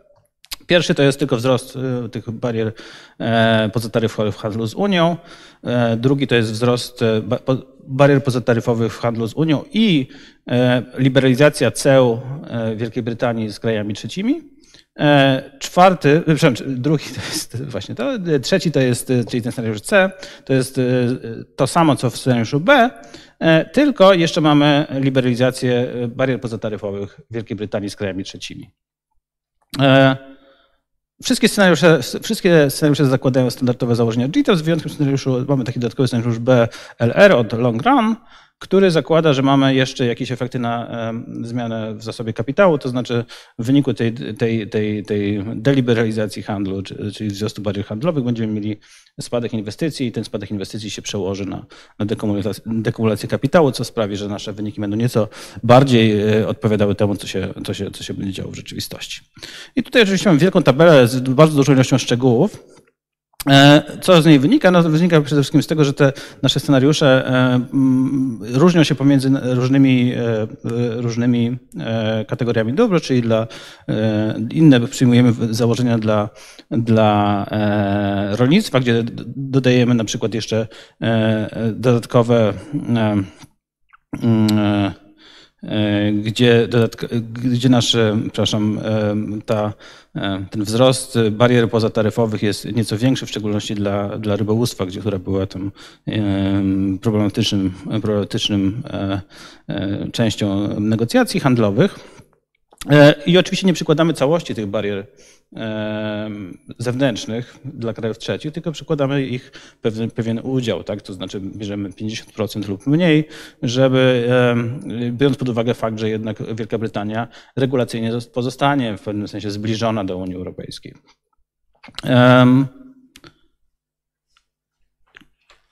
Tak, tak już jestem bliski końca. Więc e, jakie są te, jakie są te wyniki? No one, nie są, one nie są bardzo duże. To znaczy, jeżeli spoczymy sobie nasze kraje Europy Środkowo-Wschodniej, no to widzimy, że e, w tych scenariuszach, krótko, scenariuszach krótkookresowych tutaj ten efekt to jest e, na poziomie 0,1%, więc w zasadzie zaniedbywalny. Kiedy uwzględnimy te efekty dekumulacji kapitału, to te efekty zmiany PKB różnice w poziomach PKB tak, są nieco większe, powiedzmy dochodzące do 0,5%. I najbardziej kraje, które są narażone wśród krajów Europy Środkowo-Wschodniej, to jest Polska, e, Polska i Czechy, które mają relatywnie wysoki ten udział w handlu z Wielką Brytanią. E, jeśli patrzymy sobie na efekty dobrobytowe mierzone tak zwaną zmianą ekwiwalentną, e, no to one są e, zasadniczo podobnej skali. Tutaj mamy, mamy on jest nieco inny ten, ten efekt niż nasze zmiany PKB, szczególnie dla krajów tam innych niż Polska, czyli dla Słowacji i Węgier, ponieważ mamy jeszcze pogorszenie terms of trade, które, jest, które, wynika, które wynika z tego, z tego szoku barier pozataryfowych. E, efekt dla krajów trzecich jest zaniebywalny. Poza e, nowymi krajami członkowskimi oczywiście mamy znaczny negatywny efekt dla Wielkiej Brytanii i Irlandii. Co prawda nie modelujemy Irlandii tutaj w specyficzny sposób, więc e, w tym sensie ten wynik akurat nie jest jakiś, nie należy się do niego jakoś bardzo przywiązywać. Patrząc na, na zmiany w handlu, to widzimy jednak tutaj znaczące mm, relokacje przepływów handlowych. E, Jaka jest ta relokacja? To znaczy, mm, widzimy, że spadek handlu bilateralnego jest taki, powiedziałbym, bardzo znaczny, bo wynosi w zależności od scenariusza od 15 do 25% między Wielką Brytanią a krajami Europy Środkowo-Wschodniej. Natomiast kiedy patrzymy na zmiany handlu całkowitego, no to one są praktycznie, praktycznie, praktycznie zaniedbywalne, co znaczy, że jednak następuje duża relokacja handlu, po pierwsze w kierunku innych krajów członkowskich Unii, po stronie, e, po stronie, e, po stronie krajów członkowskich Unii, a po stronie Wielkiej Brytanii w, w kierunku krajów trzecich. E, I kończąc już, najważniejsze zmiany produkcji w w naszych krajach, które nas najbardziej interesują. Nie ma tutaj jakiegoś wyraźnego, wyraźnego mm, głównych, e, powiedziałbym, e, e, tendencji, które są takie same w wszystkich krajach nowych członkowskich, ponieważ one się oczywiście między sobą różnią. Tak, ale jakbyśmy mieli patrzeć na to, gdzie się pojawia, gdzie się pojawia spadek produkcji, no to w szczególności na przykład w Polsce dotyczy to żywności. To nie jest może jakaś wielka zmiana pół procenta, natomiast żywność to jest duży sektor, tak, to jest zarówno rolnictwo, jak i, jak i sektor spożywczy, tutaj połączony w jedną, w jedną całość. I e, tutaj e, również e, sektor urządzeń elektronicznych również jest mocno, mocno narażony na, na, na, na sp- na spadek produkcji, czy też sektor, sektor metalowy. Natomiast mamy również sektory, które rosną. Oczywiście następuje znaczna realokacja produkcji. Tak, to znaczy my tutaj następuje pewna relokacja produkcji z Wielkiej Brytanii do Polski. E, W sensie to nie jest relokacja w, w sensie przenoszenia przedsiębiorstw, ponieważ tego nasz model do końca nie pokazuje, ale oczywiście taka relokacja względna w sensie zwiększania e, produkcji w jednym kraju, a zmniejszania w drugich. No i na przykład e, tutaj akurat takim sektorem, który się pojawia w większości krajów, to są między innymi farmaceutyki, ale też na przykład przemysł chemiczny, Czy też, e, czy też produkcja samochodów, która w Wielkiej Brytanii też nie jest, te, też była e, lokowana e, i e, e, to będzie, te efekty będą, e, będą mogły być widoczne. Ale oczywiście już kończąc, zupełnie kończąc, e, to czego ta analiza nie uwzględnia, e, e, po pierwsze e, nie uwzględnia mm, potencjalnie jakichś prohibicyjnych barier, które mogą wystąpić w przyszłości e, z różnych powodów, e, w szczególności w usługach. E, Nie uwzględnia również efektów związanych ze spadkiem produktywności, który wynika z ograniczenia handlu międzynarodowym. Tak? To są efekty, które literatura ekonomiczna dosyć wyraźnie podkreśla, które sprawiają, że te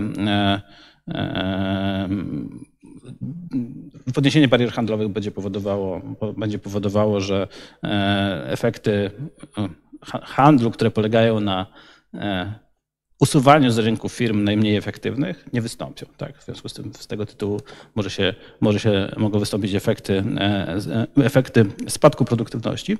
No i również nie uwzględnia czegoś, co jest dosyć ważne, czyli zmian, e, efektu zmian w bezpośrednich inwestycjach zagranicznych.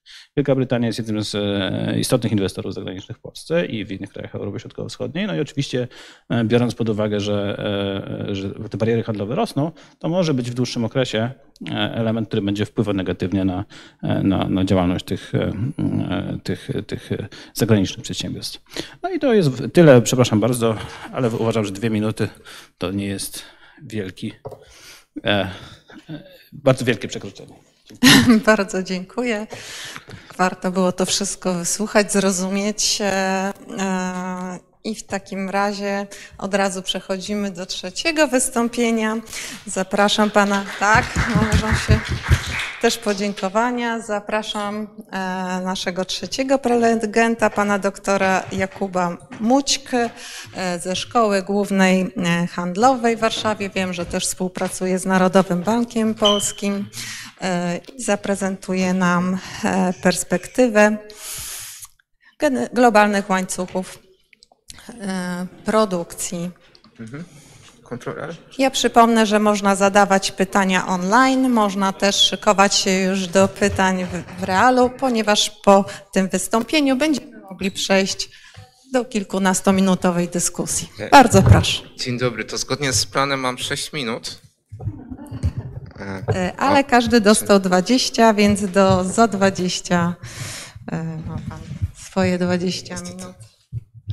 Okej. Um, ja nazywam się Kuba Młoćki i tutaj będę dzisiaj pokazywał wyniki, które, które udało nam się uzyskać um, z, z, z Jankiem Hagemayerem, które, które są um, zarówno ogólnie o integracji europejskiej, ale też o, o samym Brexicie. Próbujemy też przynieść jakieś e, wyniki świadczące o efektach Brexitu. E, I w, w tym artykule skupimy się mocno na na w ogóle naturze globalnych sieci podażowych, tudzież regionalnych sieci podażowych, w których uczestniczą e, przedsiębiorstwa z, z krajów ESW. A dlaczego wydaje nam się to ważne? Ano z tego powodu, jak przebiegał w ogóle sam proces integracji europejskiej.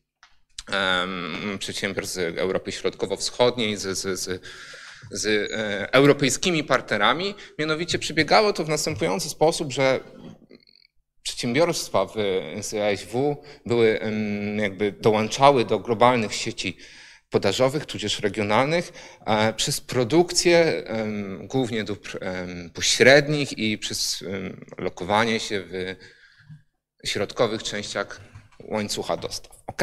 To nie zacząłem od basicu, więc zastanówmy się, czym był łańcuch dostaw, jak powstawał i na to się złożyła fragmentaryzacja e, całego procesu produkcji, czyli podzielenie produkcji głównie mm, głównie e, towarów i produktów na bardzo małe etapy e, i alokowanie poszczególnych etapów produkcji w tych krajach, które miały pewne przewagi komparatywne. I tutaj kraje Europy Środkowo-Wschodniej na początku samej akcesji, czy na początku integracji z, z europejskiej charakteryzowały się bardzo niskimi e, relatywnymi kosztami, więc przejęły głównie te najbardziej pracochłonne części produkcji.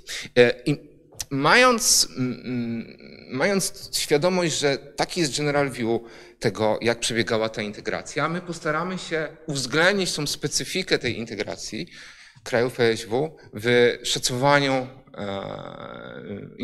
ogólnie efektu integracji czy Brexitu dla gospodarek ESW e właśnie przez opatrzenie przez pryzmat e, uczestnictwa w JVC. I nasze wyniki będą się mocno różnić od tego, co jest w literaturze. Po pierwsze, ta literatura mocno się skupia na Brexicie kontra reszta świata, czyli Unia Europejska. Raczej, raczej, raczej te wyniki jednostkowe są, tak jak, e, tak jak to było wcześniej pokazywane, raczej dla większych gospodarek. My tutaj bardziej się skupimy na mm, właśnie gospodarkach HSW i spośród mm, całego spektrum metod wykorzystamy też strukturalny model grawitacyjny, ponieważ jakby natura mm, powiązań w ramach globalnych sieci podażowych jakby będzie wymagała relatywnie najbardziej agnostycznego podejścia badawczego. No i to najbardziej agnostyczne podejście badawcze spośród tych modeli, które tutaj zostały wyjaśnione, wcześniej mówione, to możemy osiągnąć e, przy pomocy strukturalnych modeli grawitacyjnych, które też bazują na pewnych mikropodstawach. Więc e, my będziemy starali się szacować efekt e, partycypacji e, w globalnych sieciach podażowych przez, przez, na zasadzie mm, powiązań typu forward.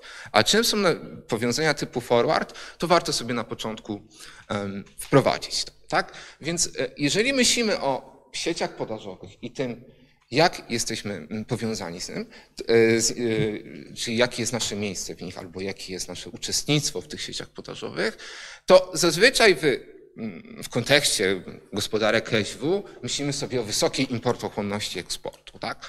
A więc firmy e, włączały się w produkcję w ramach globalnej sieci podażowej dzięki możliwości E, importu dóbr pośrednich, które posiadały bardzo specyficzną, e, słabo substytucyjną e, technologię i dzięki temu mogły wejść na nowe rynki. Ale to nie jest wszystko. Ponieważ z drugiej strony, dzięki partycypacji w JVC, możemy popatrzeć na to, co się dzieje z tym produktem dalej. Tak? Czyli tak naprawdę, gdzie on ostatecznie będzie absorbowany, w którym popycie finalnym. I, i to jest ten drugi wymiar uczestnictwa JVC, który będzie dla nas kluczowy. Otóż, jak zaraz popatrzymy, dosyć dużo gro, gro eksportu, może mniej niż w gospodarkach rozwiniętych, będzie związane z partycypacją typu forward, która polega dokładnie na tym, że produkujemy dobra pośrednie, które są wykorzystywane przez importera w celu produkcji kolejnych dóbr przeznaczonych na eksport i absorpcji w popycie finalnych kolejnych gospodarek. Tak, miejmy na uwadze, że operujemy chociażby to, co widzimy obecnie z, w dotychczasowej debacie, czy w tej gorącej debacie na temat e, sieci podażowych, że produkcja wielu e, dóbr finalnych to jest wieloetapowy proces produkcji, gdzie poszczególne części spływają z całego świata i czasem brak jednej części, jak na przykład obecnie w przypadku e, sektora motoryzacyjnego, może prowadzić do dosyć mocnych zaburzeń. Więc tutaj będziemy się zastanawiać, jak właśnie ta partycypacja typu forward, czyli jak ten wymiar e, pod tytułem eksportu, związany z eksportem dóbr pośrednich do, do Wielkiej Brytanii, czy to przez, mm, czy to, mm, mm, czy to bezpośredniego eksportu dóbr pośrednich i finalnych, czy to przez kraje trzecie, może potencjalnie e, być zachwiany przez Brexit. Ok, to ja tutaj mówię o tych dwóch wymiarach, ale to bardzo często te dwa wymiary są pokazywane na, na porównaniu między gospodarkami. Popatrzmy, tu są gospodarki rozwinięte, tu widzimy, że dominującym jest tutaj, um, że, że mniej więcej te dwa wymiary są bardzo zrównoważone, że tutaj mamy udział e, importu, importu, e, importu dóbr pośrednich w eksporcie, czyli ten komponent backward, który jest niebieski i komponent forward, który mówi nam, jaki jest udział w eksporcie naszych dóbr pośrednich, które w kolejnych krajach będą e, wykorzystywane w produkcji eksportowej. A jak to jest w gospodarkach Europy Środkowo-Wschodniej? Przede wszystkim ten eksport jest silniej zaangażowany, co widzimy w różnicy poziomu.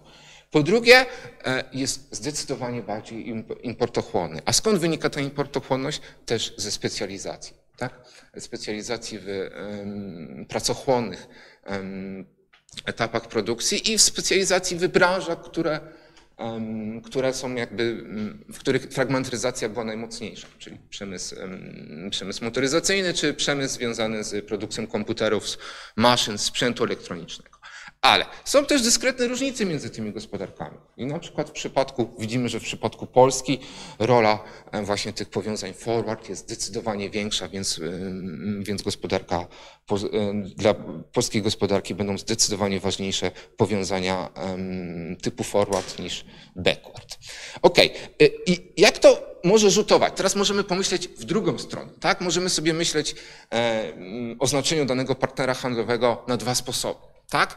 Po pierwsze, to, co jest na zielono, udział w eksporcie, a po drugie, to, co jest na pomarańczowo, czyli jak, e, jaki jest udział popytu finalnego danego eksportera handlowego, znaczy danego, danej gospodarki w totalnie eks, e, w włącznej eksportowanej wartości dodanej. Tak? Czyli e, jaki jest udział finalny tej gospodarki Tutaj na przykład pierwsza gospodarka to jest Niemcy i widzimy, że jest bardzo duży udział Niemcy mają bardzo duży udział w eksporcie brutto i jest zdecydowanie mniejszy udział eksportu, e, popytu finalnego w eksportowanej wartości e, dodanej. Co to, jak to można tłumaczyć? No w taki sposób, że jest gro produkcji e, dóbr pośrednich eksportowanych do Niemiec, które są dalej wykorzystywane e, w produkcji eksportowej na dalsze rynki. E, I na czym polegają te powiązania typu forward? Tu widzimy z jednej strony Niemcy, z drugiej strony widzimy gospodarki dalekie, o których chcielibyśmy mieć bardzo wysoki udział. Tu mamy i Rosję, i może nie jest to daleka gospodarka, ale mamy Rosję, mamy Stany Zjednoczone i mamy w końcu Chiny, Japonię i e, Koreę, w których ten, których znaczenie przez pryzmat właśnie powiązań typu forward jest zdecydowanie większe niż byśmy patrzyli na tradycyjne statystyki. I możemy sobie pomyśleć też, jak wyglądają te powiązania typu forward każdego każdej gospodarki. To popatrzmy, jak to wygląda w przypadku Chin, które są um, zawsze takim oczkiem w głowie, ponieważ, um, ponieważ możemy myśleć, że jest, są najbardziej perspektywiczną gospodarką. I tu widzimy, że dominującą rolą odgrywa eksport przez kraje trzecie, eksport dóbr pośrednich przez kraje trzecie, czyli gro znaczenia chińskiego popytu dla e, finalnego, dla, dla naszych eksporterów, to jest tak naprawdę eksport dóbr pośrednich przez, najprawdopodobniej przez Niemcy i dopiero e, dalej do, do Chin. Natomiast w przypadku tych krajów, tych krajów, które są bliskie geograficzne, widzimy, że, że te trzy komponenty są zróżnicowane, czyli jest bardzo podobna rola, podobna rola eksportu dóbr pośrednich, dóbr finalnych i przez kraje trzecie. Tak? Tutaj też takim wyróżnikiem są Stany Zjednoczone, które posiadają większe znaczenie dla naszej, naszej produkcji eksportowej niż by wynikało to z, z, z, charakterystyk handlowych.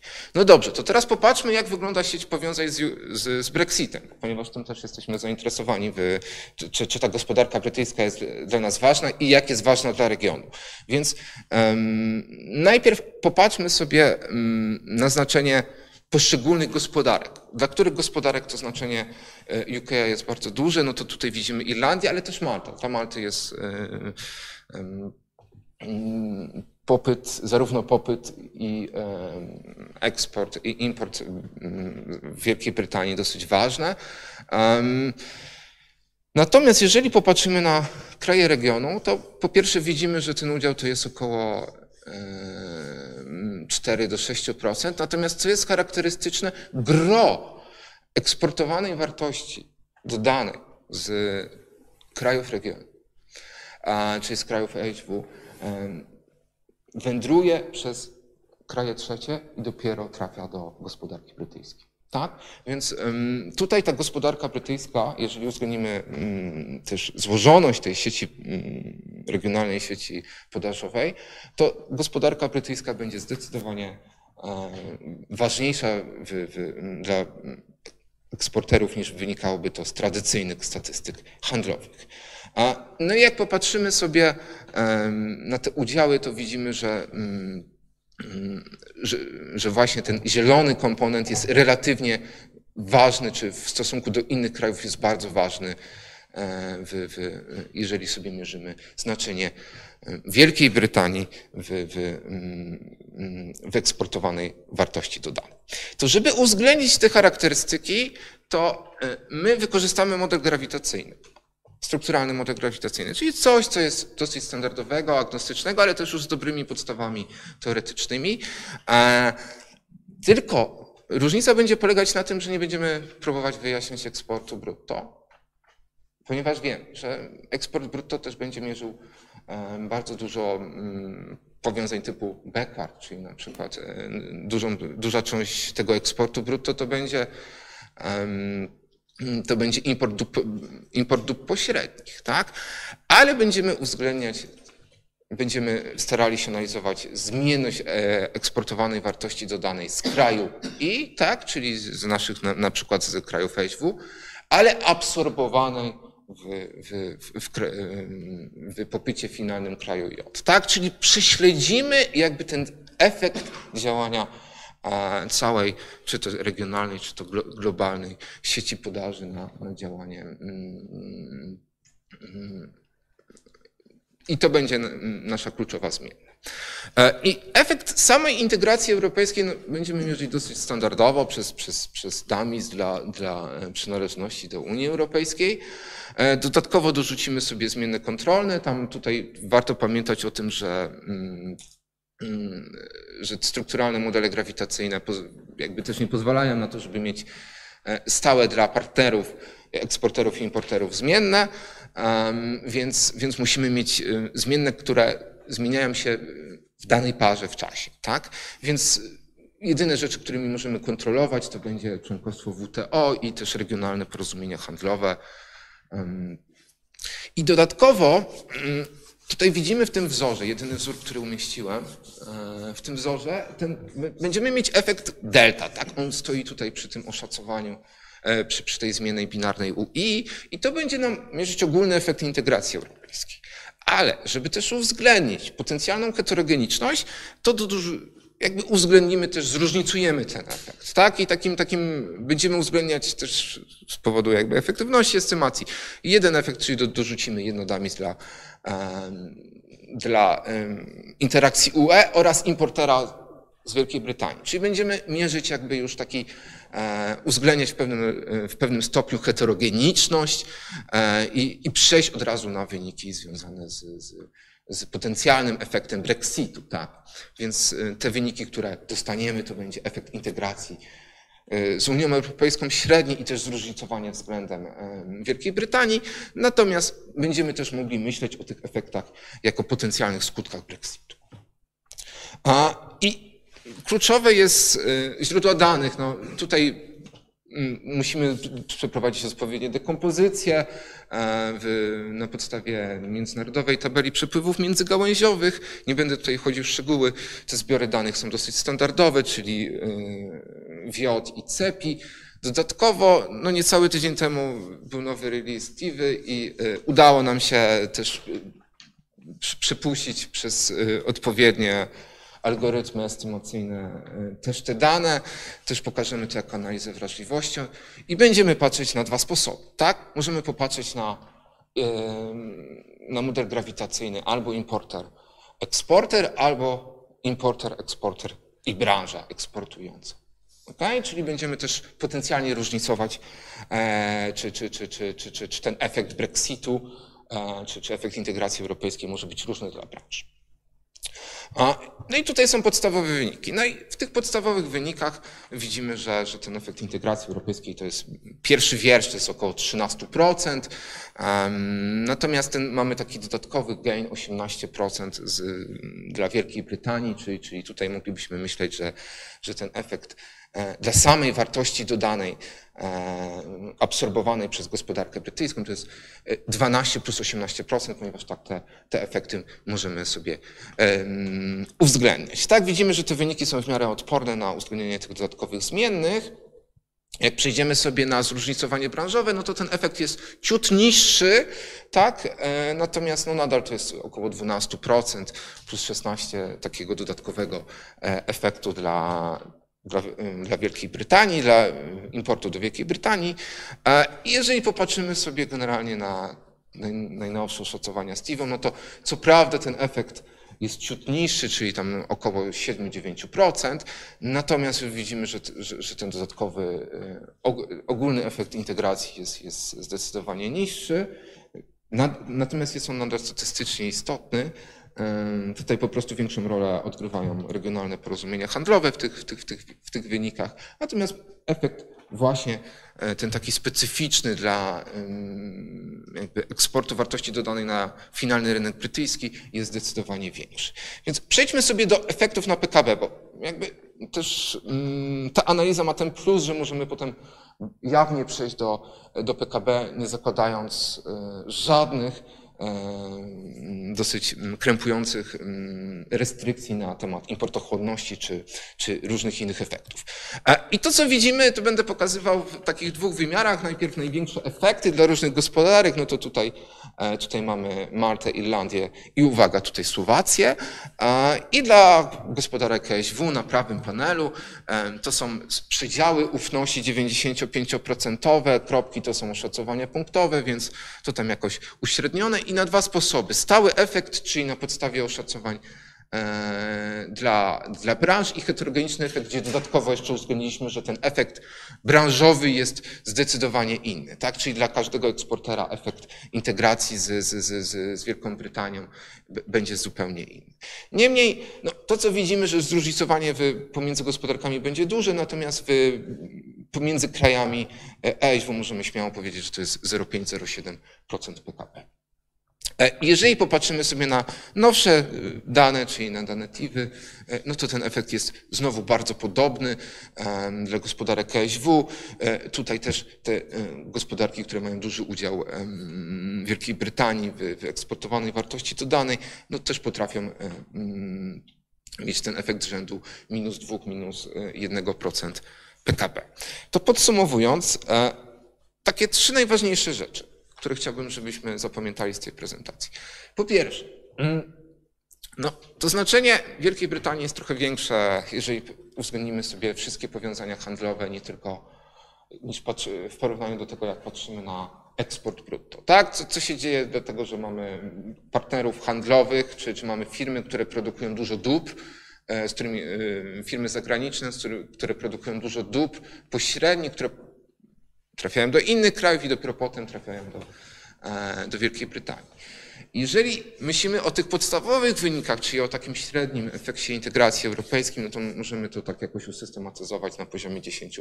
Tak, te wyniki się różnią od, od y, mniej więcej 8 do, do 13%, więc możemy uśrednić w zależności od zbioru danych na, na 10%, a już sam efekt Brexitu dla, e, dla gospodarek ASW już możemy zamknąć w około 6%.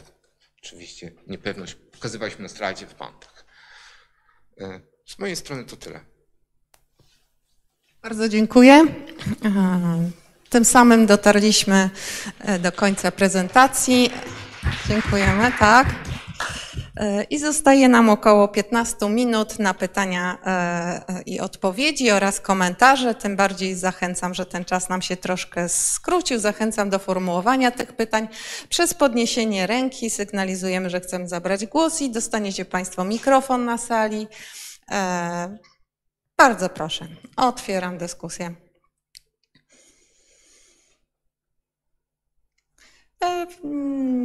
nie widzę jeszcze tutaj. O, jest, tak, bardzo proszę. E, mikrofon zostanie Państwu dostarczony. E, pierwsza tutaj chyba pani Dunin-Wąsowicz, potem tam z tyłu sali. Chyba nie działa jeszcze mikrofon, chwileczkę, bo nagrywamy.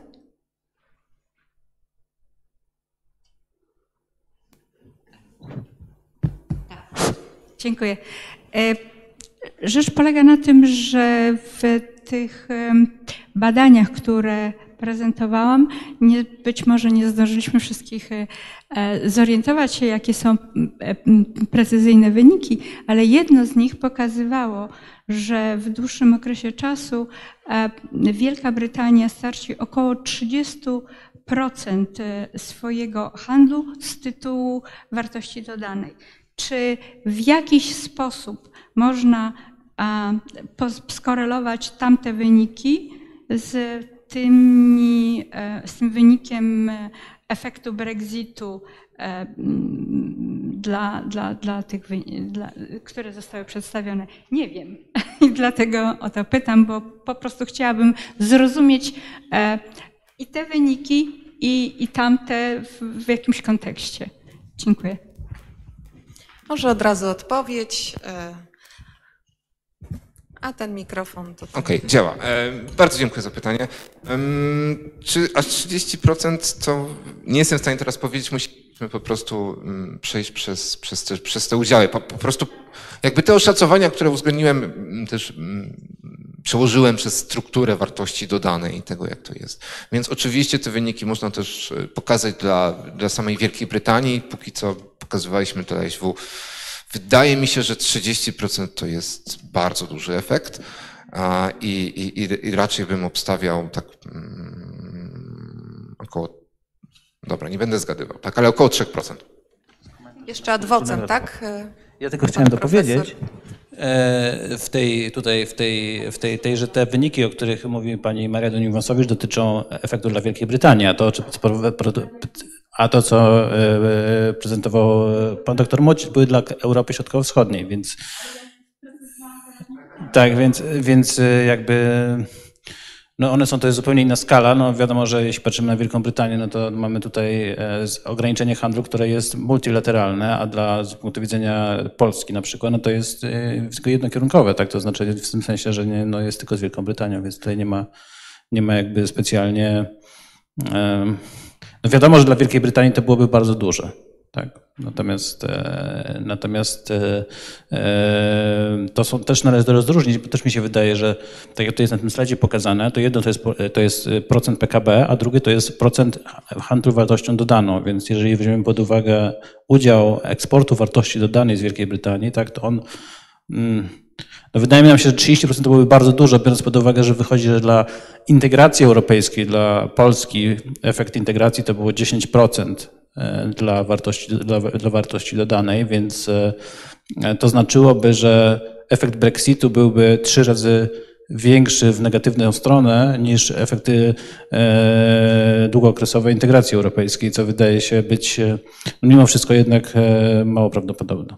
Dziękuję. Bardzo dziękuję. Mieliśmy pytanie z końca sali. Bardzo poproszę o przedstawienie się, a potem będą dwa pytania e, z internetu. E, Łukasz Ambroziak, Instytut Ekonomiki Rolnictwa i Gospodarki Żywnościowej. Gratuluję prelegentom bardzo ciekawych wystąpień i e, bardzo ciekawych badań przeprowadzonych w, w trakcie grantu. E, I ja trochę chciałem, taka pewna refleksja nawiązująca do wystąpienia pana profesora Michałka.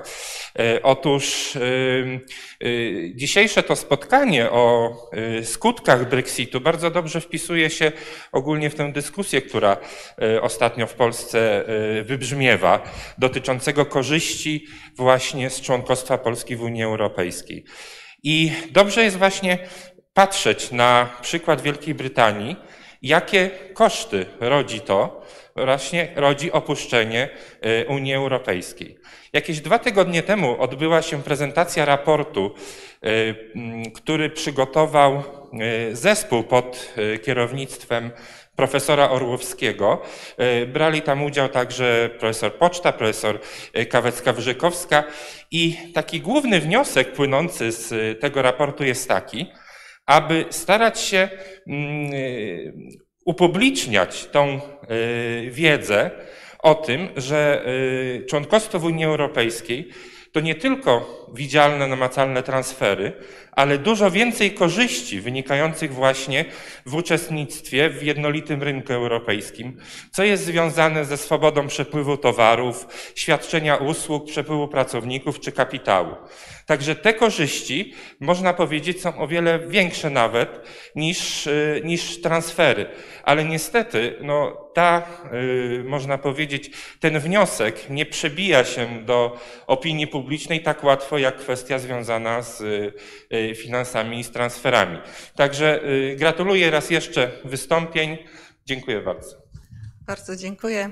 Też e, słuchałam tej konferencji w zeszłym tygodniu. Jeszcze pan profesor Gorzelak też mówił o takich e, korzyściach wynikających w ogóle jakby z mentalnej e, zmiany, tak, z otwarcia się i, i przepływu tak jakby postępu cywilizacyjnego. Teraz dwa pytania z internetu. Poproszę doktora Krupina. Mikrofon potrzebuję, żeby je przeczytać i kto je zadał i jakie. Po kolei. Najpierw jedno odpowiedź i drugie odpowiedź. Tak, e, mamy dwa pytania zadane przez uczestników zdalnych. E, po kolei. E, pierwsze pytanie jest skierowane do dr Marii Dunin-Wąsowicz i zadał je pan Dawid Jabkowski z Uniwersytetu Przyrodniczego w Poznaniu. Pytanie brzmi, jak Brexit może wpłynąć na zawieszone negocjacje TTIP? Czy to będzie oddziaływanie pozytywne czy negatywne? Ponieważ z jednej strony Wielka Brytania była kluczowym negocjatorem TTIP, a z drugiej strony Brexit spowodował utratę udziału Unii Europejskiej w światowym handlu i aby utrzymać dotychczasową pozycję Unii Europejska, e, może dążyć do dalszej proliferacji regionalnych porozumień handlowych. Dziękuję za to pytanie. Ono jest e, e, takie, powiedziałabym, w tym sensie trudne, że nie istnieje żadna polityczna przesłanka, ani próby podjęcia powrotu do negocjacji TTIP. E, co więcej, gdyby nawet myśleć o lepszej integracji Wielkiej Brytanii z, z gospodarką e, Ameryki, Stanów, z, z, z, USA, również nie istnieją takie przesłanki ze względów politycznych i ze względów ekonomicznych. Są poczynione badania symulacyjne, które wskazują, że e, wielka gospodarka Stanów Zjednoczonych czy gospodarka Wielkiej Brytanii zyskałaby w bardzo niewielkim stopniu w, w, kontekście przyrostu PKB na tego typu porozumieniu. W związku z tym y, nie rozważa się e, takiego porozumienia. Przy, przy, Przypomnę tylko, że pierwsze tego typu symulacje były już w końcu lat 90., na przełomie lat 90., 2000 i nic jakby w kontekście tych zmian integracyjnych nie uległo w tych symulacjach. To znaczy nie ma żadnych pozytywniejszych, bardziej pozytywnych efektów dla obu gospodarek.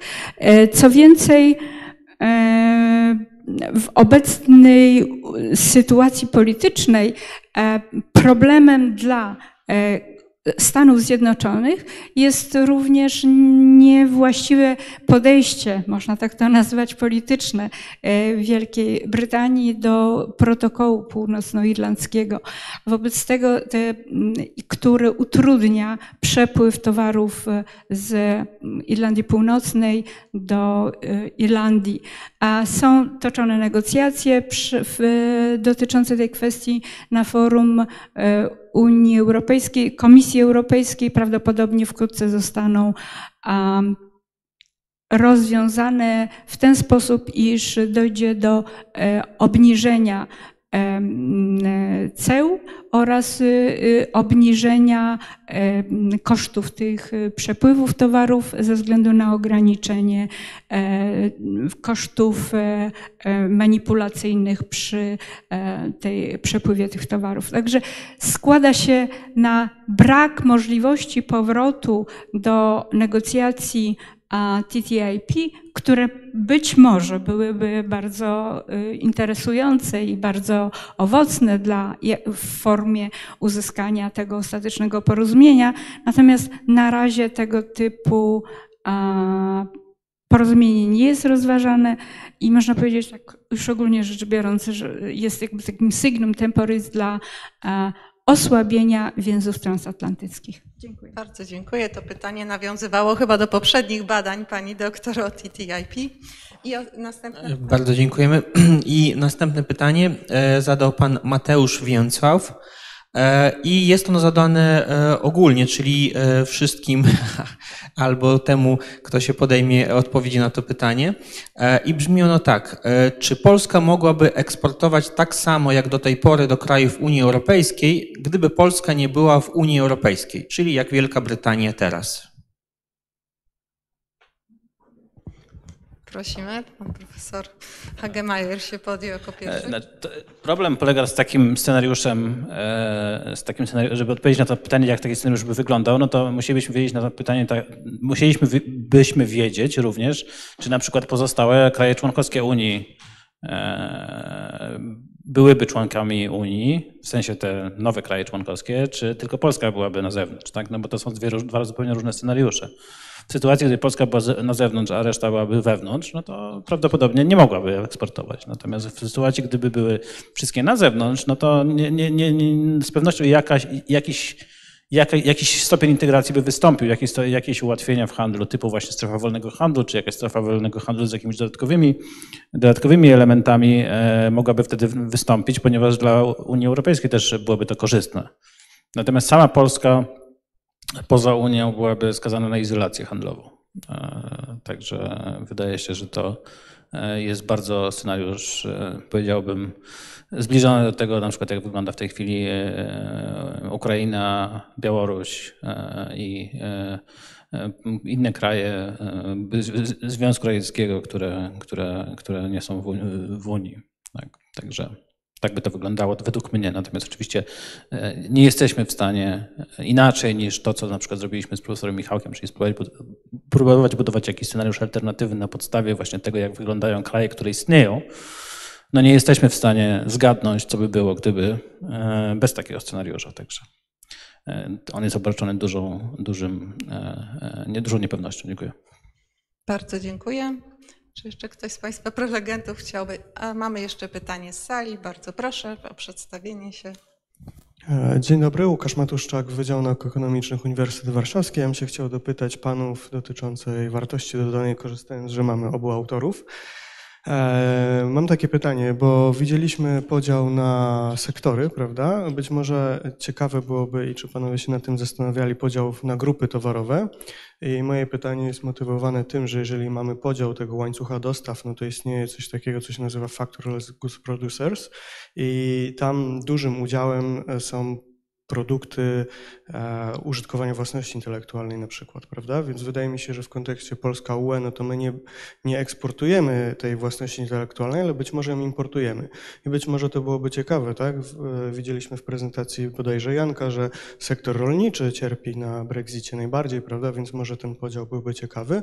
A drugie pytanie byłoby, czy zastanawialiście się albo uwzględnialiście reeksport, bo być może ja tego nie zrozumiałem albo nie zauważyłem, no ale to też jest jedna z tych kategorii, E, w kontekście wartości dodanej, tak, która jest analizowana i być może też w wymianie z Wielką Brytanią funkcjonuje, bo na pewno z Niemcami tak jest, prawda, że to jest duży udział tego reeksportu jest, szczególnie w branży motoryzacyjnej. Dziękuję.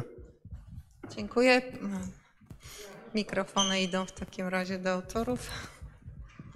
Okej, okay, dzięki za pytania, uwagi. Co do, mm, co do jakby wymiaru produktowego, Fajnie byłoby mieć takie dane. Tak, to, to nie jest. I, i tutaj, tutaj, tutaj myślenie generalnie o, mm, czy, czy, czy nawet o um, własności intelektualnej, która chyba jest klasyfikowana jako usługa. Częściowo jest też, w, widzimy to, w, w, w, jak sobie popatrzymy, ja tam mam taki dodatkowy slajd, który pokazuje, gdzie Wielka Brytania, w których, w których w których branżach jakby Wielka Brytania jest najważniejsza dla kreacji wartości dodanej. Więc to trochę dopełnia tą odpowiedź i tam jest kilka branży, które mm, to jest ostatni taki po zakończeniu slajd. Mhm. I, i tam w niektórych, nie wiem czy wziąłem tyle mm, odpowiedzi dużo branż, ale tam jest, dla Polski przede wszystkim jest branża usługowa, tam usługi profesjonalne, więc tam jakby część gro tych usług jest, jest jakby mm, kwestie, kwestie związane z, z własnością, bo, bo w tych usługach jest tworzony ten produkt, tak? Więc to, to poniekąd odpowiada, tak jak popatrzymy na strukturę, bo ta struktura, jakby jak popatrzymy na znaczenie Wielkiej Brytanii w wartości dodanej poszczególnych branż, tak, czyli jakby odwrócimy ten problem, to widzimy, że, że to zupełnie jakby nie koresponduje do, do, do struktury eksportu. Po pierwsze, że na przykład nie ma tutaj handlu, tak, albo nie ma spożywki, ponieważ dużo, duża część przemysłu spożywczego idzie na rynek krajowy jednak. To po pierwsze. Co do reeksportu, ok, tylko że my trochę patrzymy w inny sposób. Tak? Moglibyśmy kontrolować o ten reeksport, tylko za bardzo, za bardzo w tym momencie nie wiem. My patrzymy raczej na takie połączenia e, pomiędzy, pomiędzy producentem a, a jakby rynkiem finalnym. Okay? Nasz schemat identyfikacji co? Tak, to już jest skorygowane w tych krajach, tak? Więc. Yy, Dopowiadając to, sama miara, ta, e, która, te dane, które bierzemy, to są dane wszystkie z przepływów międzygałęziowych, no to one już są skorygowane o reeksport. Tak, no bo one... Skontrolowane. Tak, tak. E, ponieważ ten, e, ten gross eksport, który tam jest w nich, on już jest, on już, on już to uwzględnia. Hmm? Bardzo dziękuję. E, upewnię się, czy są jeszcze jakieś pytania, bo generalnie mm, doszliśmy do końca naszej sesji. Czy w internecie nie ma?